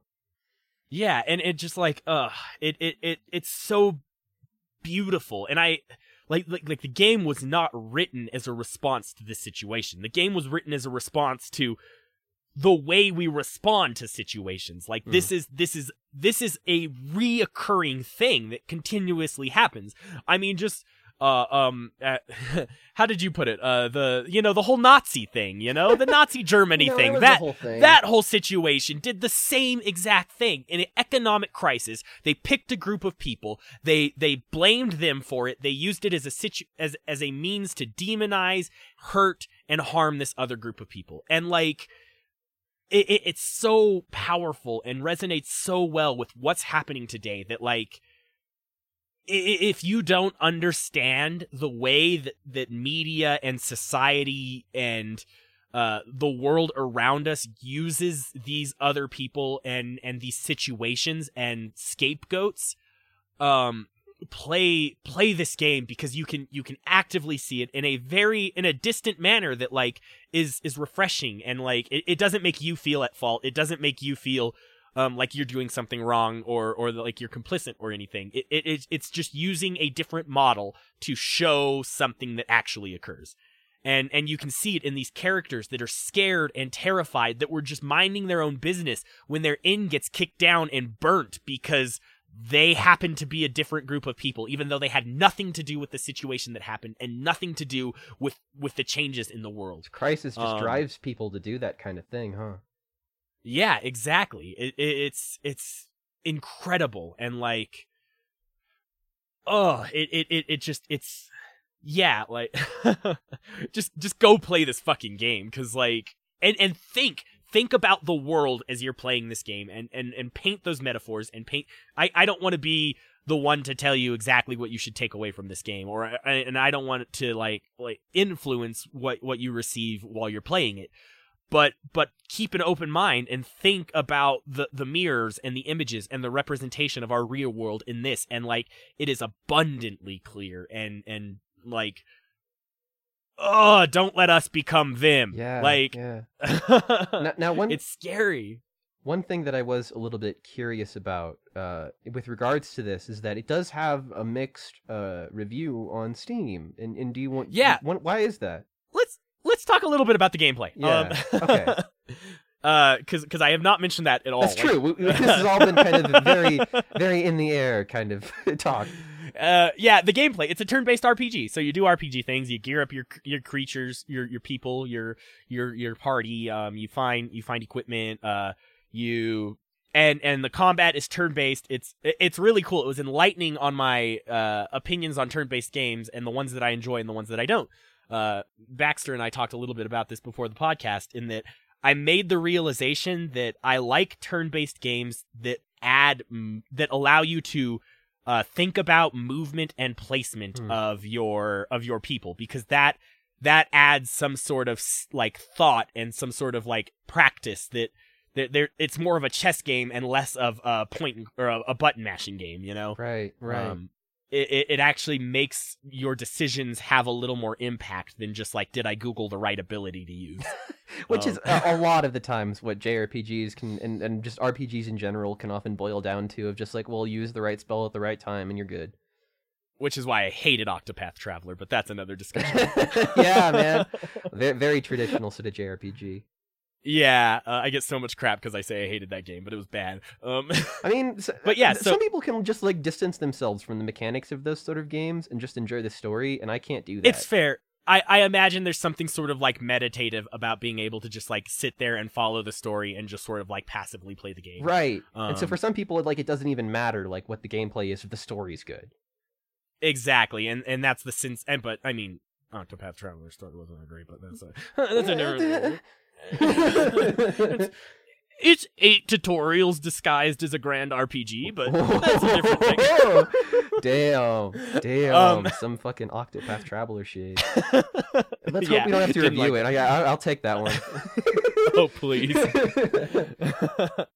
um, but yeah, so it, it it's like you you have control of the movement, which which add a, added a lot of really cool elements of like, oh, I can place a person here to block an attack so that my weaker guys can survive, or I can make this guy go invisible and block the front lane because no one can attack back.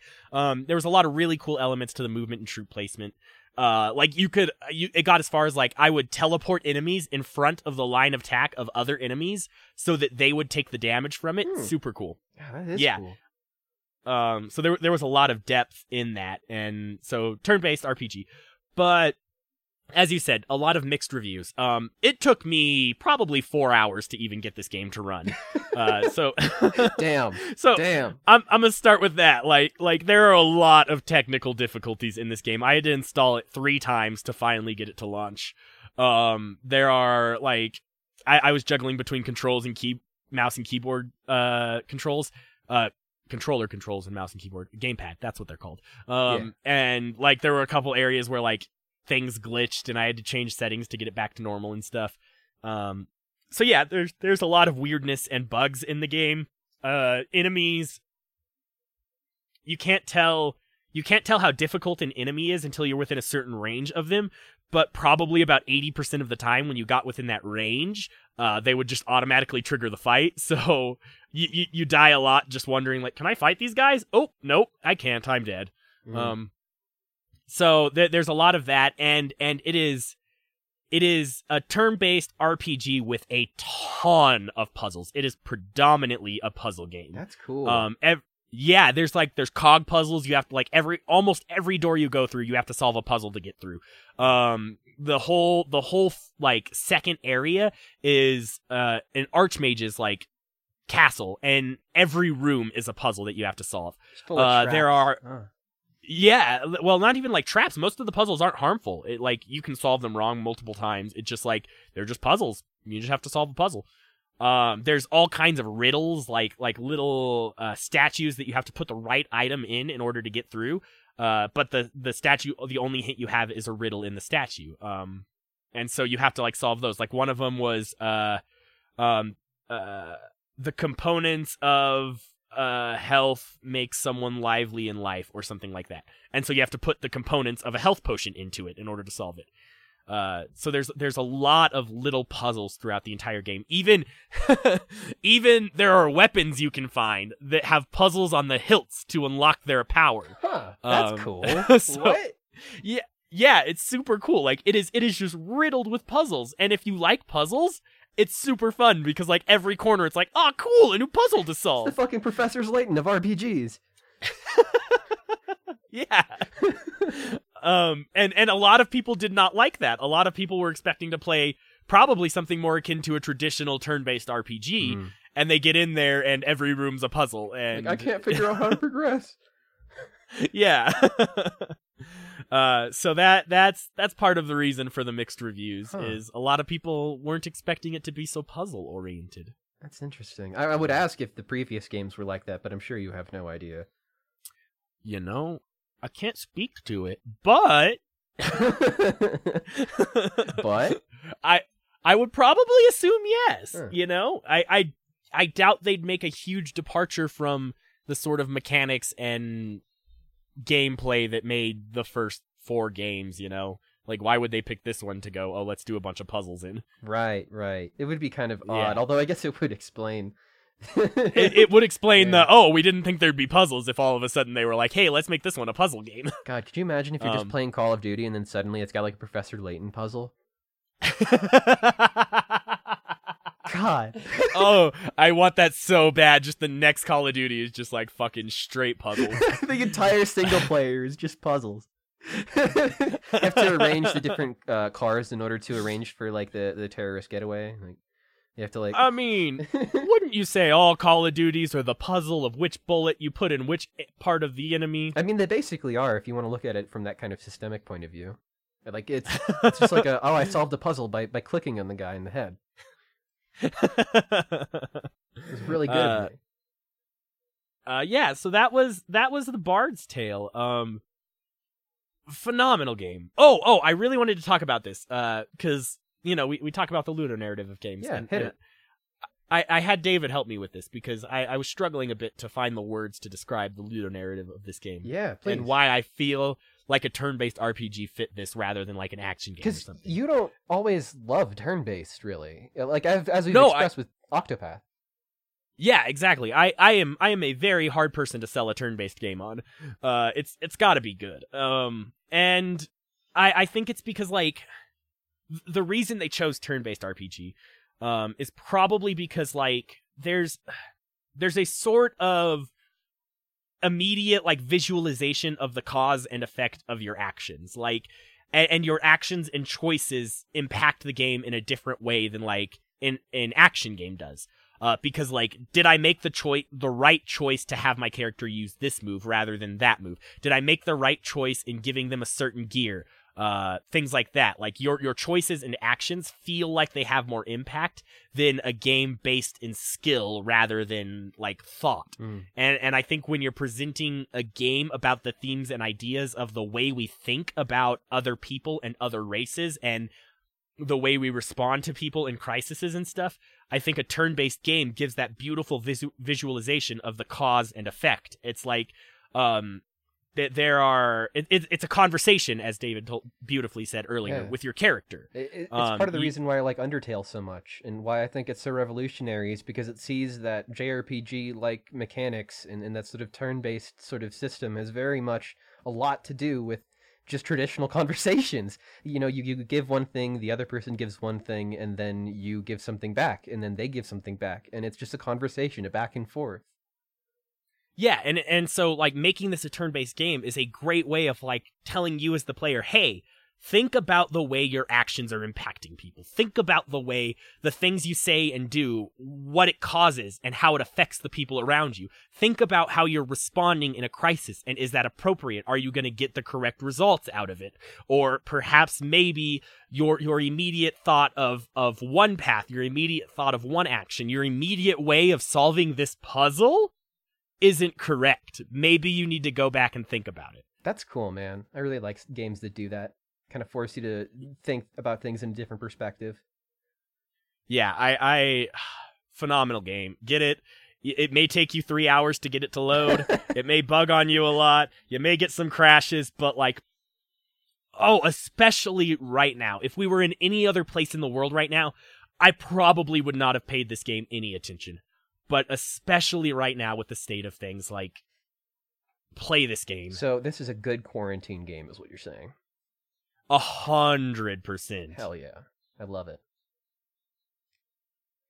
Well, Um, but, but you know, unfortunately, I do I do have some bad things to say. oh really? Please. Yeah, there were no dinosaurs. Like, I just wanted dinosaurs. Why aren't there dinosaurs in a fantasy game? You know, I have the perfect game for you if what you want is dinosaurs. Well, Oh, tell me more. I have to ask: Do you like dinosaurs, or do you like murdering dinosaurs? Oh, the only good dinosaur is a dead dinosaur. Well, my friend, I have good news for you. Turok 2 Seeds of Evil is included in this month's bundle.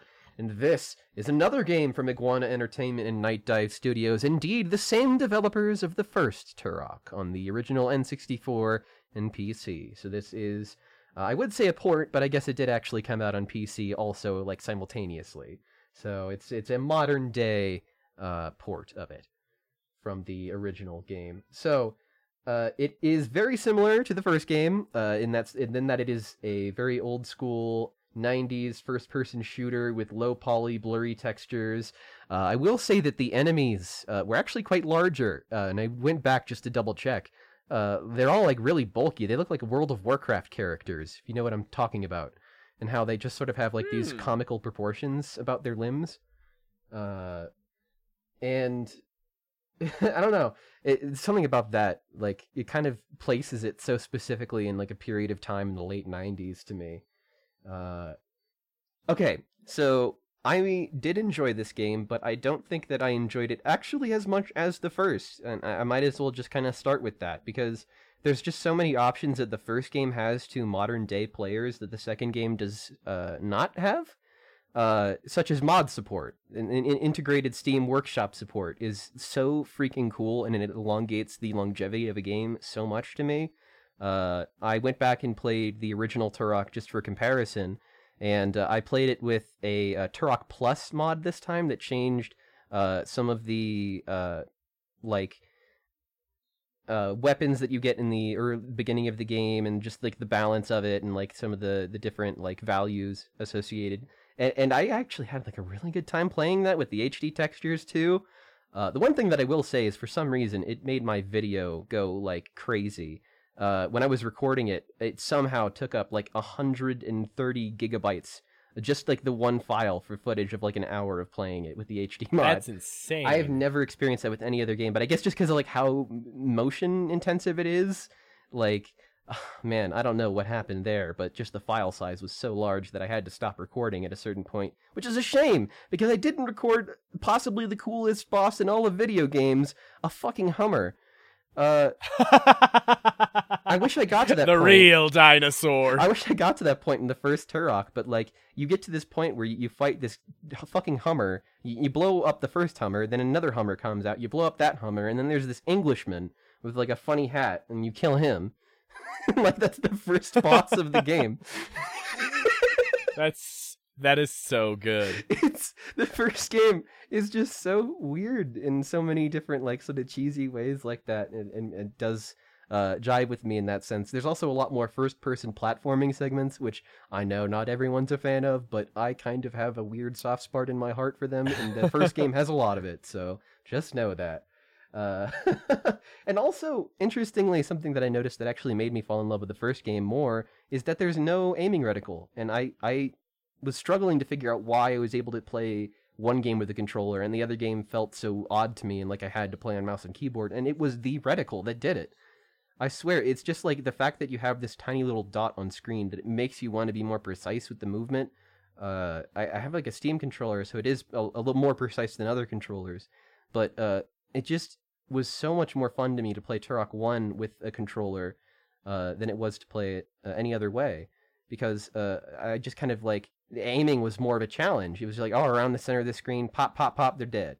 I don't know. It's just something satisfying to that about, having to sort of guesstimate uh, around where you're aiming rather than being told exactly where you're aiming. It, it turns it to be like a point and click puzzle to be like what feels like more like a first person shooter. I don't know. Yeah. So, in that sense, I definitely enjoyed the first game uh, more, but the second game, it's got a lot going for it still. Uh, it's got more of a uh, sort of better presentation about it, I'd say. Uh, the areas look a little bit more uh, diverse and unique, although that isn't really saying much. It all blends together still a lot for me. And backtracking is a definitely a challenge because it's hard to tell when I've been in a place and when I haven't without just like going crazy. I mean, the map tells you like where you've been, but it doesn't tell you like where the items that you're looking for are. So you just have to wander around the map for a really long time. And there's no way to like, look at an expanded version of the map, just like a radar esque version of what the map is around you. So it, it, it, it's it's hard to play any longer than like the first couple of zones because there's so much backtracking and looking around in that sense. Yeah. But for a couple of hours, for a nice fun evening playing an older game that uh, you might not have played before, I, I, felt like it was a really enjoyable experience. Just uh, not one that I would recommend to anyone by any means. It's more for fans of those old '90s, uh, old school shooters, and specifically fans of Turok. Hell yeah.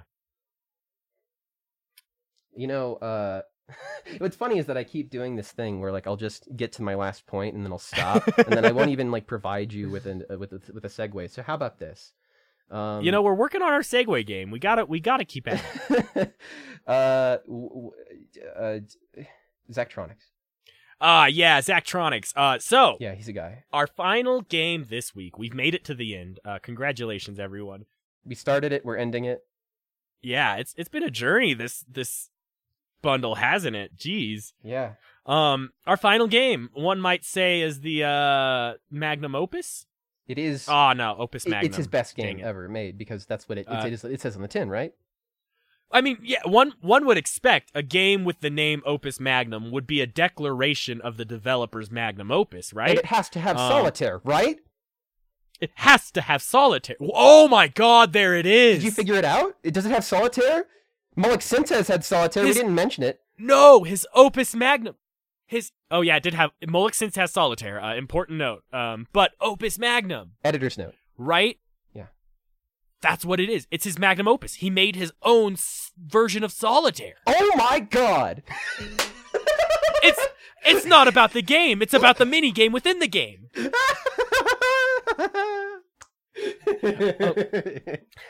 there there is this uh, there is this sort of version um he foregoed solitaire instead for a uh sort of like it's a match to uh mahjong style kind of game yeah um which is close to solitaire uh but but it, no i like your earlier point the game itself is the solitaire it's his magnum opus solitaire he he made his it. own version of solitaire and this is it um and well, this is this is a Zachtronics game. Uh, for those very good fans and lovers of Zachtronics. Um, never gonna not recommend one of these games because so good. Uh, in this one, it's it's a it's another it's the gameplay is almost the exact same as Syntez. You're doing the same thing just with different icons. Uh, in fact, you're you're um transmuting instead of uh mushing together.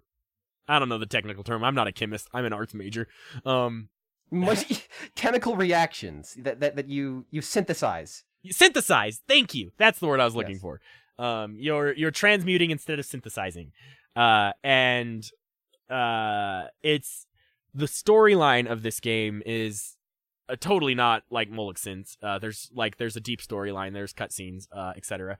Um, not that Mulligan's storyline isn't deep, but uh, it is it is that it is a presented storyline. Um, and it's all about aristocracy and ruling classes and uh the overthrowing this is this is what i think our theme was this week. Um may, maybe i don't know if it was as present in your game possibly uh because you you deal, dealt with the systems themselves. My games all seem to deal with Mhm. the overthrowing of dated systems and uh powers um or at least the predominant majority of my games Mine kind of deal with more like capitulating to those powers. I don't know. Yeah, so there's this sort of dichotomy in these games of overthrowing the powers and the powers that be. Interesting. Hmm. Uh, but yeah, it's it's all about like uh you you play as a an alchemist for one of the ruling houses in this world. Um, and shortly after you graduate school, you get a job there, and you become a member of of their their aristocracy. But but very shortly after like one set of missions in they get overthrown by one of the other houses. Um they they kill your leader and you guys run off and flee. Uh and then the game becomes about creating a resistance to overthrow the group that overthrew your house. Um because in the end these were your friends. These were the people you cared about. These were the people that provided you with a job and like you and the other folks that worked there for a while decide that like fuck those guys. They did something super fucked up. Let's get them back. Um so you you overthrow the group that overthrew you. Um and so it's interesting. It's it's it's this whole idea of like um i i added a lot of like it it it, it hits this game hits so many different themes that have been in dozen uh, all these other Zachtronics games and sort of mashes them together in one. It's really interesting. Um, there's the idea of like half the stuff you're transmuting is medicine to help the the the group that you were working for to begin with. You're providing them with like hangover cures and you're providing them with like confidence potions and stuff like that. So that they like to help them with their issues and to provide them medicine. Um, it's it, it's really funny because like half the shit you give them is just like water and booze, and you tell them it's some magic cure, which which brings this like great great question of like do we trust the people that say it works? Like i mean it does work. Like water will cure a hangover and booze will make you more confident but like you were expecting some sort of magic cure all and they just gave you like this thing that works um I mean, and- like and the it's- thing is, is that I know people like that in real life because I went to a lot of trade shows, and there are people that just sell you water because normal people just don't drink water a lot. Sometimes they just forget, and then when they are sold it again later as a miracle cure, it works because they just don't drink enough water in the first place. yeah so it's like like like there's that idea of like do we trust the people that are giving us these cures because they say it works when like it's probably just a placebo or something we should be having anyways that's being marketed and sold to us as a magic cure all or a fix Mhm. um so so that there's these really cool interesting interesting themes on like medicine and and uh those sort of industries uh but then it hits these ideas of like the rich and there's a line in there that's like the rich don't understand the struggles of the common folk. Like you Hmm. as a character want to help out the city and the people but the rich people were like nah we don't need to help them they'll be fine basically. Um so so it's this really interesting thing of like well they need something and we can provide it but why aren't we? Like your your character goes through that dilemma and asks those questions uh, and you pretty much get the answer of like no we need those people to be oppressed kind of. Well, um I- I'm curious then. What is the Opus Magnum? What is it? um I- see i i it's a long game there there are like six chapters and i made it to chapter four so i i didn't finish so i don't know what the entire storyline's about Okay. um but my, guess i mean is is is that's what it's developing to is you're you're creating the opus magnum you're probably Hmm. creating um what i i don't know what happens when you overthrow this this government or if it gets that far as overthrowing the aristocracy or whatever that overthrew you. Um, but but I'm assuming that's what it's building up to is this sort of like idealized version of you're getting here. This is this is the world now. We've created the ultimate cure for everything or whatever. Um, and now we live in peace. I, I I don't know. That's that is just an interpretation of what might be happening. Um, which I think is kind of interesting because that gives you some insight of the way the game has been playing and my thought process as as to where I'm at. Um, so I, I I don't know what the opus magnum is supposed to be in this game. Uh, I, I don't know if the opus magnum is supposed to be the the ma- the machinery, the process, the transmutation of one thing into another, the ability to to create and and destroy in like whatever we need. Um, I I don't know if it's that. I don't know if it's the the opus magnum of like the ideas because that so much is hit on the ideas of education and the way we use education as a tool to empower us and as a tool to oppress people. And and so i don't know maybe the opus magnum is is the enlightenment we receive and the ability to use that knowledge for a better purpose. Um i it, it, it's really interesting. That's a great question and i i don't know yet. Um yeah. Hey man, I hear you. It sounds like a really rad game, and also uh, easier to get into than his previous games, from what I've heard. whoa whoa there's okay i'm a i'm a blow your mind here for a second Yeah. there's a whole ass tutorial in this game No way! They didn't even do a PDF this time. No PDF. There, there's like six tutorial missions that you go through that teach you how to play this game one step at a time, which Wow, I was blown away by. It, Revolutionary. it was the most intricate Zachtronics tutorial I've ever played, and it set me up for success in that game. Like I felt smart, I felt like I knew what I was doing, and like my machines were efficient and great, and like oh, loved it. Great Hell yeah. Um, now, now that's to say, I, I think there's a lot of merit in the way that Zachtronics just like throws you in the deep end in most of his games. Um, but but yeah, it's it is a great great entry to the series, just like Molek-Syntez, and like entry into his work and his development, and it, it, it's it's much more parsable, and you actually understand what you're doing ninety percent of the time, which is great. Was there a um, tutorial in Molek-Syntez? Uh, like a like like an expected Zachtronics tutorial. Like there's one mission that's like, all right, this is how you place things. Go, Oh, and that then then, then you're just good, and then you're good and then you're just good. That's all you need. Yeah. okay. Well, Uh, yeah, and, and in a sense, you, you don't need much more of that. And honestly, this game, Opus Magnum, probably didn't need much more of that. Um, because uh, I found separate from the games like uh, Exapunks or uh, IO, it it there's a sort of visualization to the coding that you do in this game. It reminds me a lot of like the Unreal Engine's blueprint editors uh because you you actually see the cause and effect immediately right? You don't type a line and then question if that line was doing something wrong if you use the right syntax if it you know you typed in the right numbers whatever.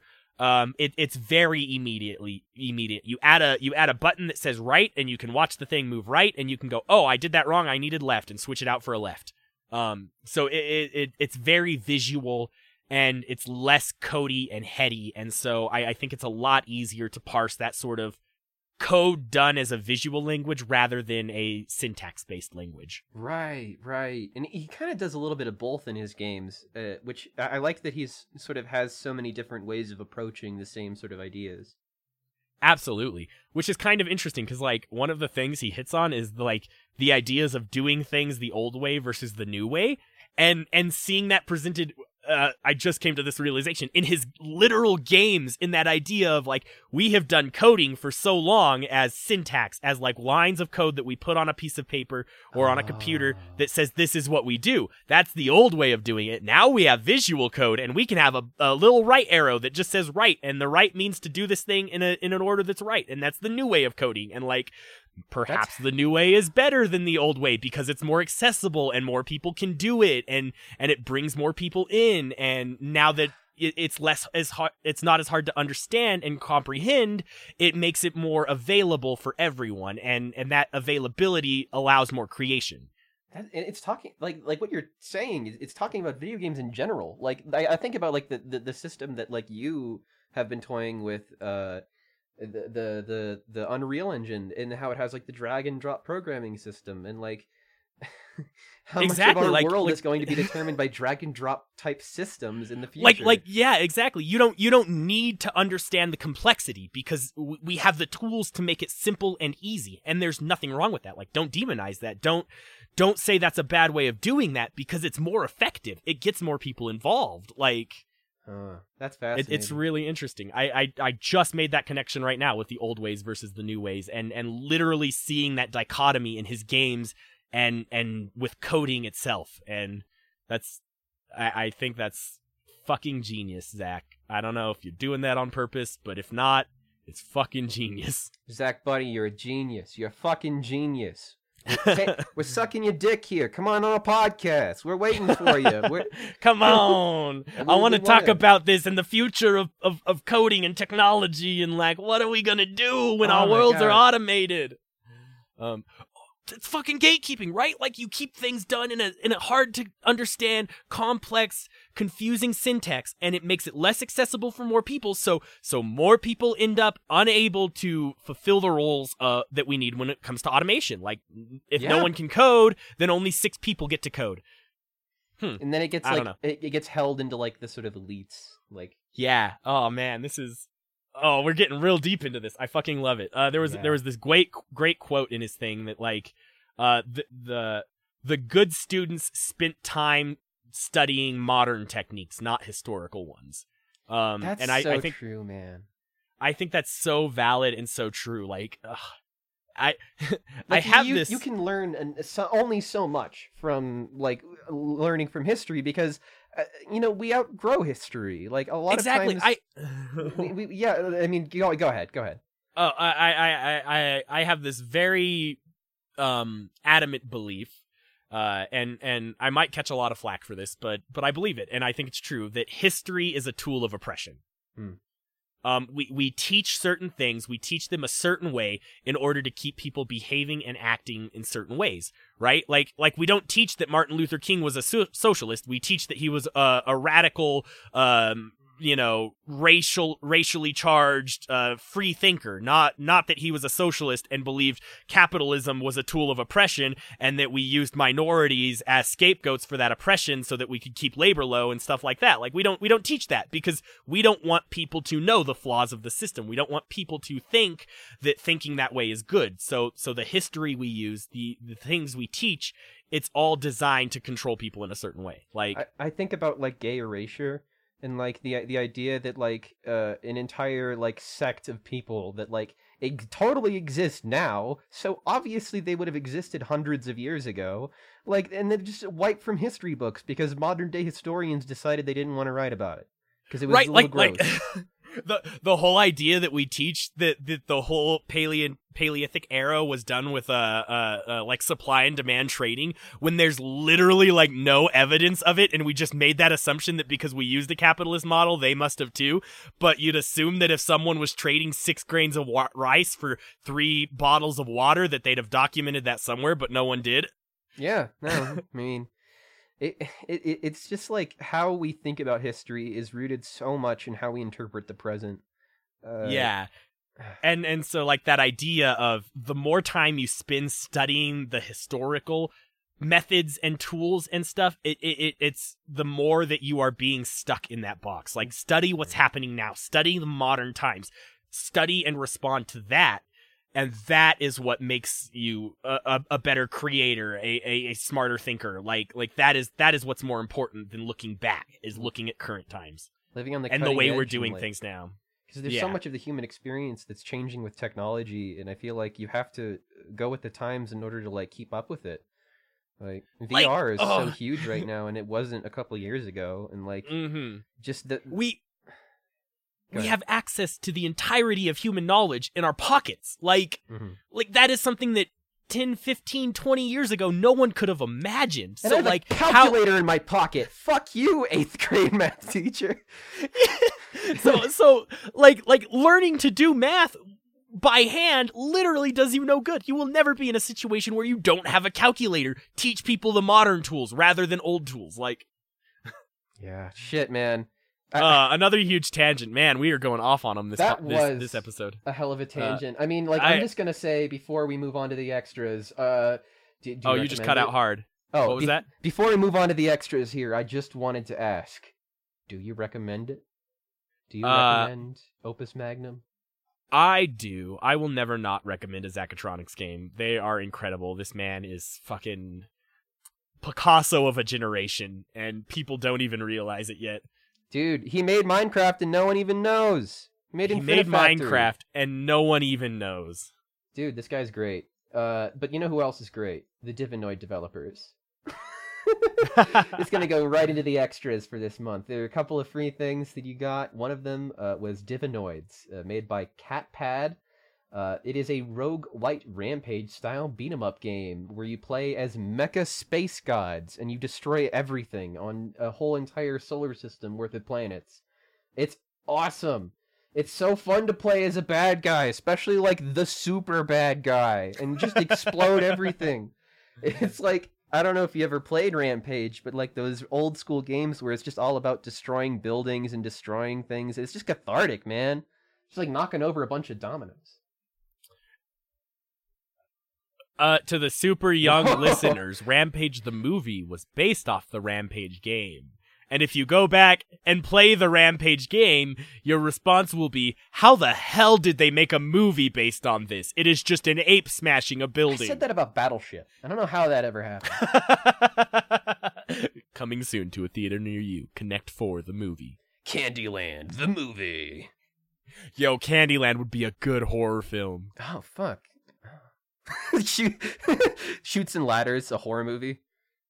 You don't know where the Chutes and Ladders go. okay, but anyway, back to Divinoids. So, uh, there's only like three characters, but they're all really fun to play as. One of them is like Medusa, uh, and she has this alternate form where she can turn into a snake and slither up buildings. Uh, another character is like a mecha dude, and he can turn into a, a lion and jump around. Uh, and then the final person is like this pharaoh dude who has like this long distance beam and uh, his other form is like a phoenix. So every character has like sort of like a, a standstill, like long range projectile type mode, and also like a really fast melee mode where they can use to kind of like maneuver themselves and jump around, uh, and go to the, all go and jump through all the different buildings to destroy them. Uh, this game has like character building and progression a little bit, uh, and when you die, you start over from the beginning. Uh, and it also has that sort of like Binding of Isaac thing where you unlock more as you go uh or I, actually i'd say it's almost more like risk of rain really where like there's like this more items that you can unlock that you'll find on later playthroughs of the game or or Hmm. options to start off on like later planets as opposed to an earlier planet Uh, I like that. yeah and just the Have I- it- oh sorry I don't think I've ever mentioned, but roguelikes and roguelites are my favorite fucking genre, just so you know. Oh, totally. You gotta play this game, man. And it, it like Switch release when because this is such a perfect game for the Switch with its co-op multiplayer aspect too. I just am waiting for this game to come out on Switch because I will absolutely play the shit out of it. Uh, it's this game doesn't have much to say in terms of story, but it's just like a good time, man. I loved it. The Switch is such a good roguelike machine. It is, especially for co-op roguelikes, man. Oh, and the other game that we got here, it's also a roguelike, uh, but it's a much different one. This one is called Ring of Pain. It's just the demo. It's developed by Simon Boxer and Twice Different, who are soon to be releasing a game called Dungeon Experience that's completely unrelated. Uh, this is a roguelite card based dungeon crawler. Uh, I so, love these games. yeah. Uh, I was playing so much Slay the Spire when it came out. oh, yeah? You'd probably love good. this game then, honestly. Let's hit it. Let's hear about it real quick. I, I don't know uh, how to describe this game too much other than like you sort of have like two cards to pick from on like the left and the right and uh, you kind of have to like n- uh, eliminate cards on either side until you get to an exit um, so if you have like an enemy on your right you can click on it and then you'll fight it and then that'll reduce your health a little bit but then you have a chance of like running into health potions or different things like that uh, Hmm. and you sort of equip your character and sort them out in a whole bunch of different things until you get to the end of the ring and then you go off against this like uh, sort of final challenge uh, which I, I can't recall what it was actually off the top of my head but i did do it after like two or three tries it wasn't too hard uh, the only thing is that it kind of is a little bit more reliant on uh, uh, randomness rather than skill I, I think once you learn how to play optimally it's just kind of a, a, a game of like playing it over and over again until you get like the right sort of uh, Yeah. drops that you need. Uh, like a lot of roguelikes, honestly. Yeah, but I, I mean, for a card-based one, especially like with no gameplay other than just sort of like picking and choosing, I, I it didn't jive Yeah. with me as much. But if that sounds like the kind of thing that you'd be into, I whole, wholly recommend trying this game out. I mean, it took like a couple of minutes for me to play, and it was a great little distraction for like 30 minutes. So absolutely give it a try. Do you think this was more of like a proof of concept kind of demo thing than less necessarily like a full fledged game? Like a, they have this idea Yeah. that they want to implement in something larger, probably. That's probably it. Uh, they have like a Steam page, and this goes for Divinoids as well. They both got uh, Discord, Steam, and Twitter links uh, that you can go and like follow them on all the different places to sort of see the development and sort of watch how it's uh, going along so far. Uh, but yeah, uh, I wasn't super into it. I feel like other people would be. Okay. Well, that's it. We got to the end. Jesus. uh! Sorry for the tangents and all the the the discussion of today's times and what's going on. Like, That's fine. but these games. I mean, I think that's that's such a powerful like image of these games and how good they are. Like th- this bundle especially, and like what they're doing and talking about, and like it's a good month. I think. I really enjoy uh, just having games that I've never heard about thrown onto my plate and asked to play them. Like I really Yeah. dig that because I would not have played most of these games otherwise. Absolutely. I I never would have tried out Bard's Tale and like Yeah, Fuck. Shoppe Keep. I never would have touched it with a thousand yard pull, uh, but I, I liked it a lot. uh so top games of the month? Top games of the month. Uh, I'm gonna be a bastard and pick your game, which is Hitman Two. Fair enough. I, I think Hitman 2 has a lot of merit to be the top game. Uh, so but good. I just given everything in the world, I have to say the Bard's Tale 4 like play that game and think about our actions. That shocks me, man. I I, would, I never expected that, especially after you told me how long it took you to like even start playing the game. I would have never expected it to be turn out to be like your game of the month. I fully picked up the game expecting to play it for 20 minutes, put it down and then just say it was all right. Uh but it it sucked me in. I I've been itching to play it more honestly. That's cool, I just yeah. I, I want these stupid paladins to get their comeuppance. and I'm still gonna get around to playing the final act of Nightcall at some point as well. Uh, I told myself I was going to do that, but yeah, like from the first episode, uh, that was a Yeah. thing that I touched on that I said I wanted to come back to. I still have it installed, still want to go back to it. What else have you been playing this month? Ah, well, there's another kind of visual novel game that I've been playing, which is uh, Phoenix Wright Spirits of Justice. It's a game that my brother has on his 3DS. Uh, downloaded and because I'm living with him in close quarters, now is the best time possible to play from his DS.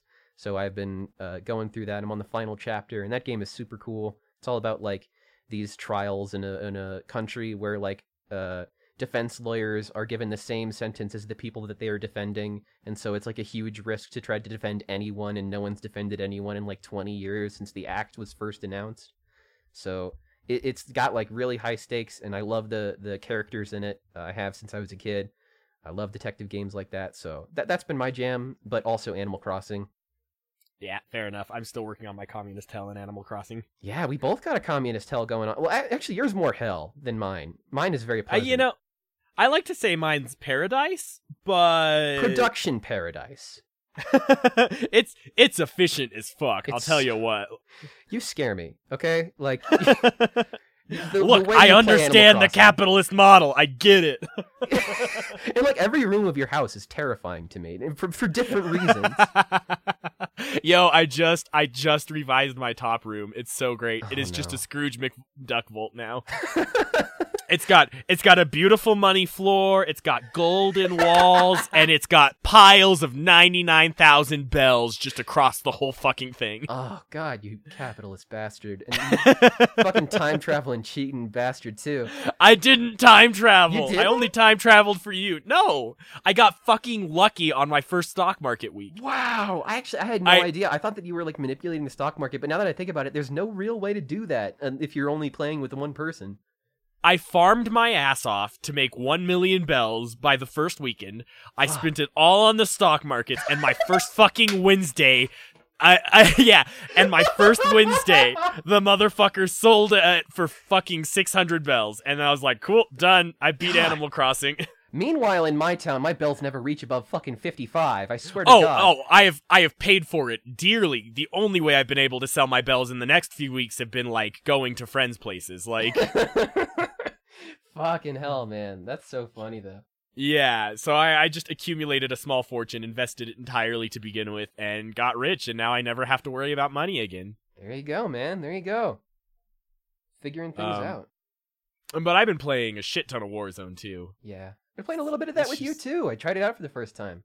Yeah, it was so much. We got a win on our, our like second game. Yeah, that was cool. What the hell? It was so good. We fucking killed it. And like, oh, I love that game. It's so much fun. Battle royales are amazing. We need more of them. I'm actually not a big fan of battle royales, believe it or not. Um, I Yeah? love like as a literary genre, the idea of a battle royale. It's like actually one of my favorite concepts to like read about. Uh, Yeah. like battle royale is like one of my favorite movies. Uh, not necessarily like my favorite, but it's up there. Uh, and it's just like violent, bloody, entertaining, uh, and bunch of kids forced to kill each So- other. is is is the reason you don't like the video game battle royale just because like it's like first person shooter genre or you don't like the like loot and, and gear up or is it just like it lacks a storyline I think there's two things. Uh, the first thing is that there's just not enough going on at any given point. Uh, and to an extent, that's like a good thing. Like it, it adds like a thriller sort of aspect to it. Like that's Yeah. what PlayerUnknown's is really good for. But at the same time, I just hate the feeling of being sniped from across the map and having no real control over it. And like Hmm. just having like such a long period of suspense lead to such a disappointing sort of end.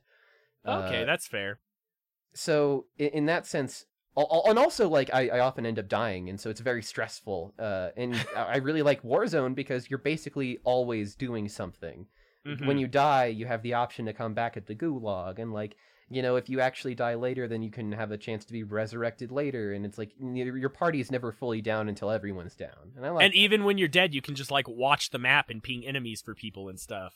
Yeah so you can still be helpful.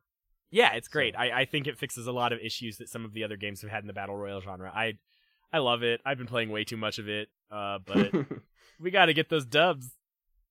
Yeah. Yeah. Uh we got some free stuff free stuff to look out for all right now th- now the part that you all have skipped to uh here's the free games Yeah. I, I'm sure that there'll be somebody eventually that just skips only to these, but I mean, it'll be the thing is, it'll be outdated at a certain point. So, I mean. I, I add links to all the free shit in the description, so like if they're listening, then they're listening because like they could just find listening, it in then the link. just go to the description. Yeah. We appreciate. Oh, I want to do something this week. Um, I I just thought of this idea. We're gonna throw it in if you're cool with it. Really, hit me with it. Um, you know, I want to pose a question to our listeners.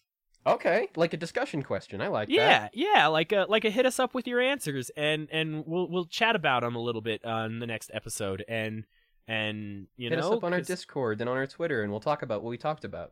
Exactly. Uh, the question I want to pose this week is uh, totally unrelated to ludonarratives and philosophical discussions. Um, we had a lot of sequels, and like the fourth and the fifth and the second, and like, what game do you want to see with another one made? Oh, I already have an answer. Yeah. Do you want to talk about it this week? What's your answer?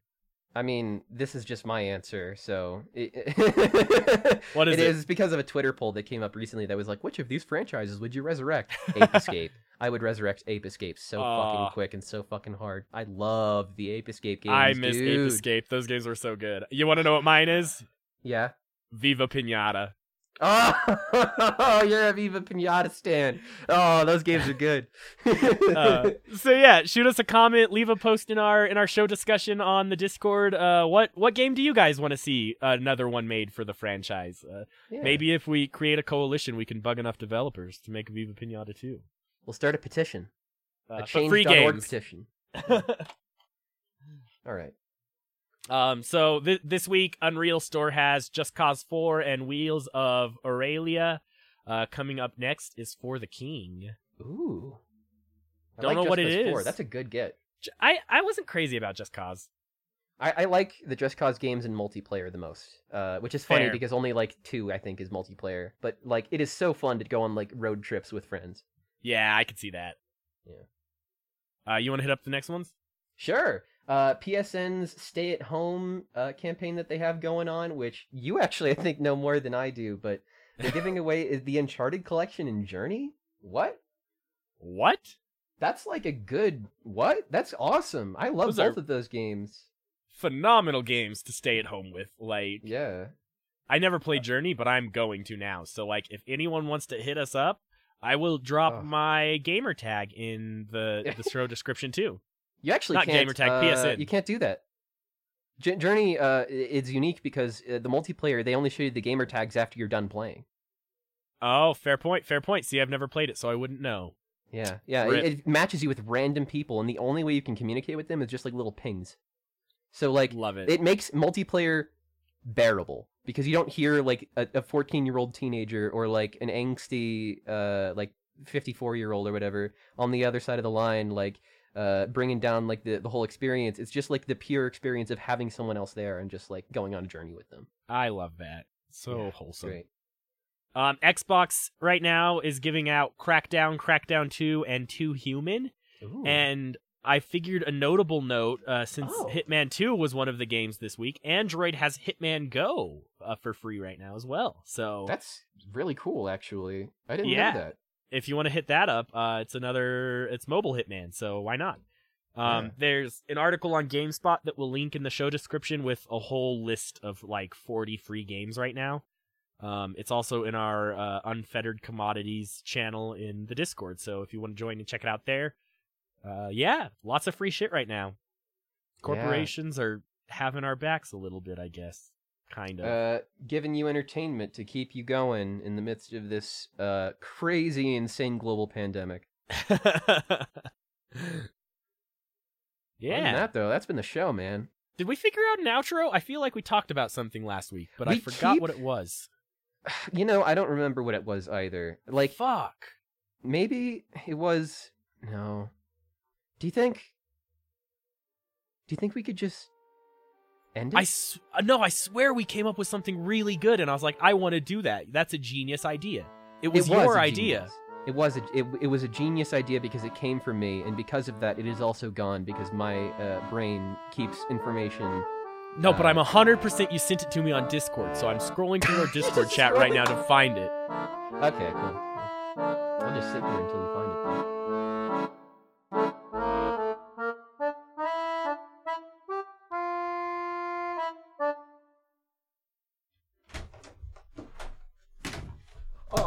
My god. Oh my god, I can't believe we forgot. I can't believe it. We forgot to plug ourselves, dude.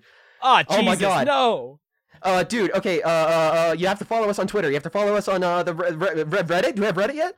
Do We have a yet? Reddit. We have a yes. yes okay, we have, a Reddit. Reddit. Yeah. We, we, go follow us on the Reddit. Go follow us on uh, Discord, and then follow us uh, and, and like and comment and subscribe. Like, like, comment, subscribe. Oh, oh, oh, oh, oh, shit. Uh, Oh, um, um, yeah, giveaways, uh, giveaways. Uh, yeah, yeah, yes. yeah. Uh, every every month we're gonna give away some games from the bundle. Uh, tweet at Bundle Bourgeoisie uh, for a chance to win a game. Um, uh, fuck. What else? Uh, uh, uh, stay, stay classy, Chicago.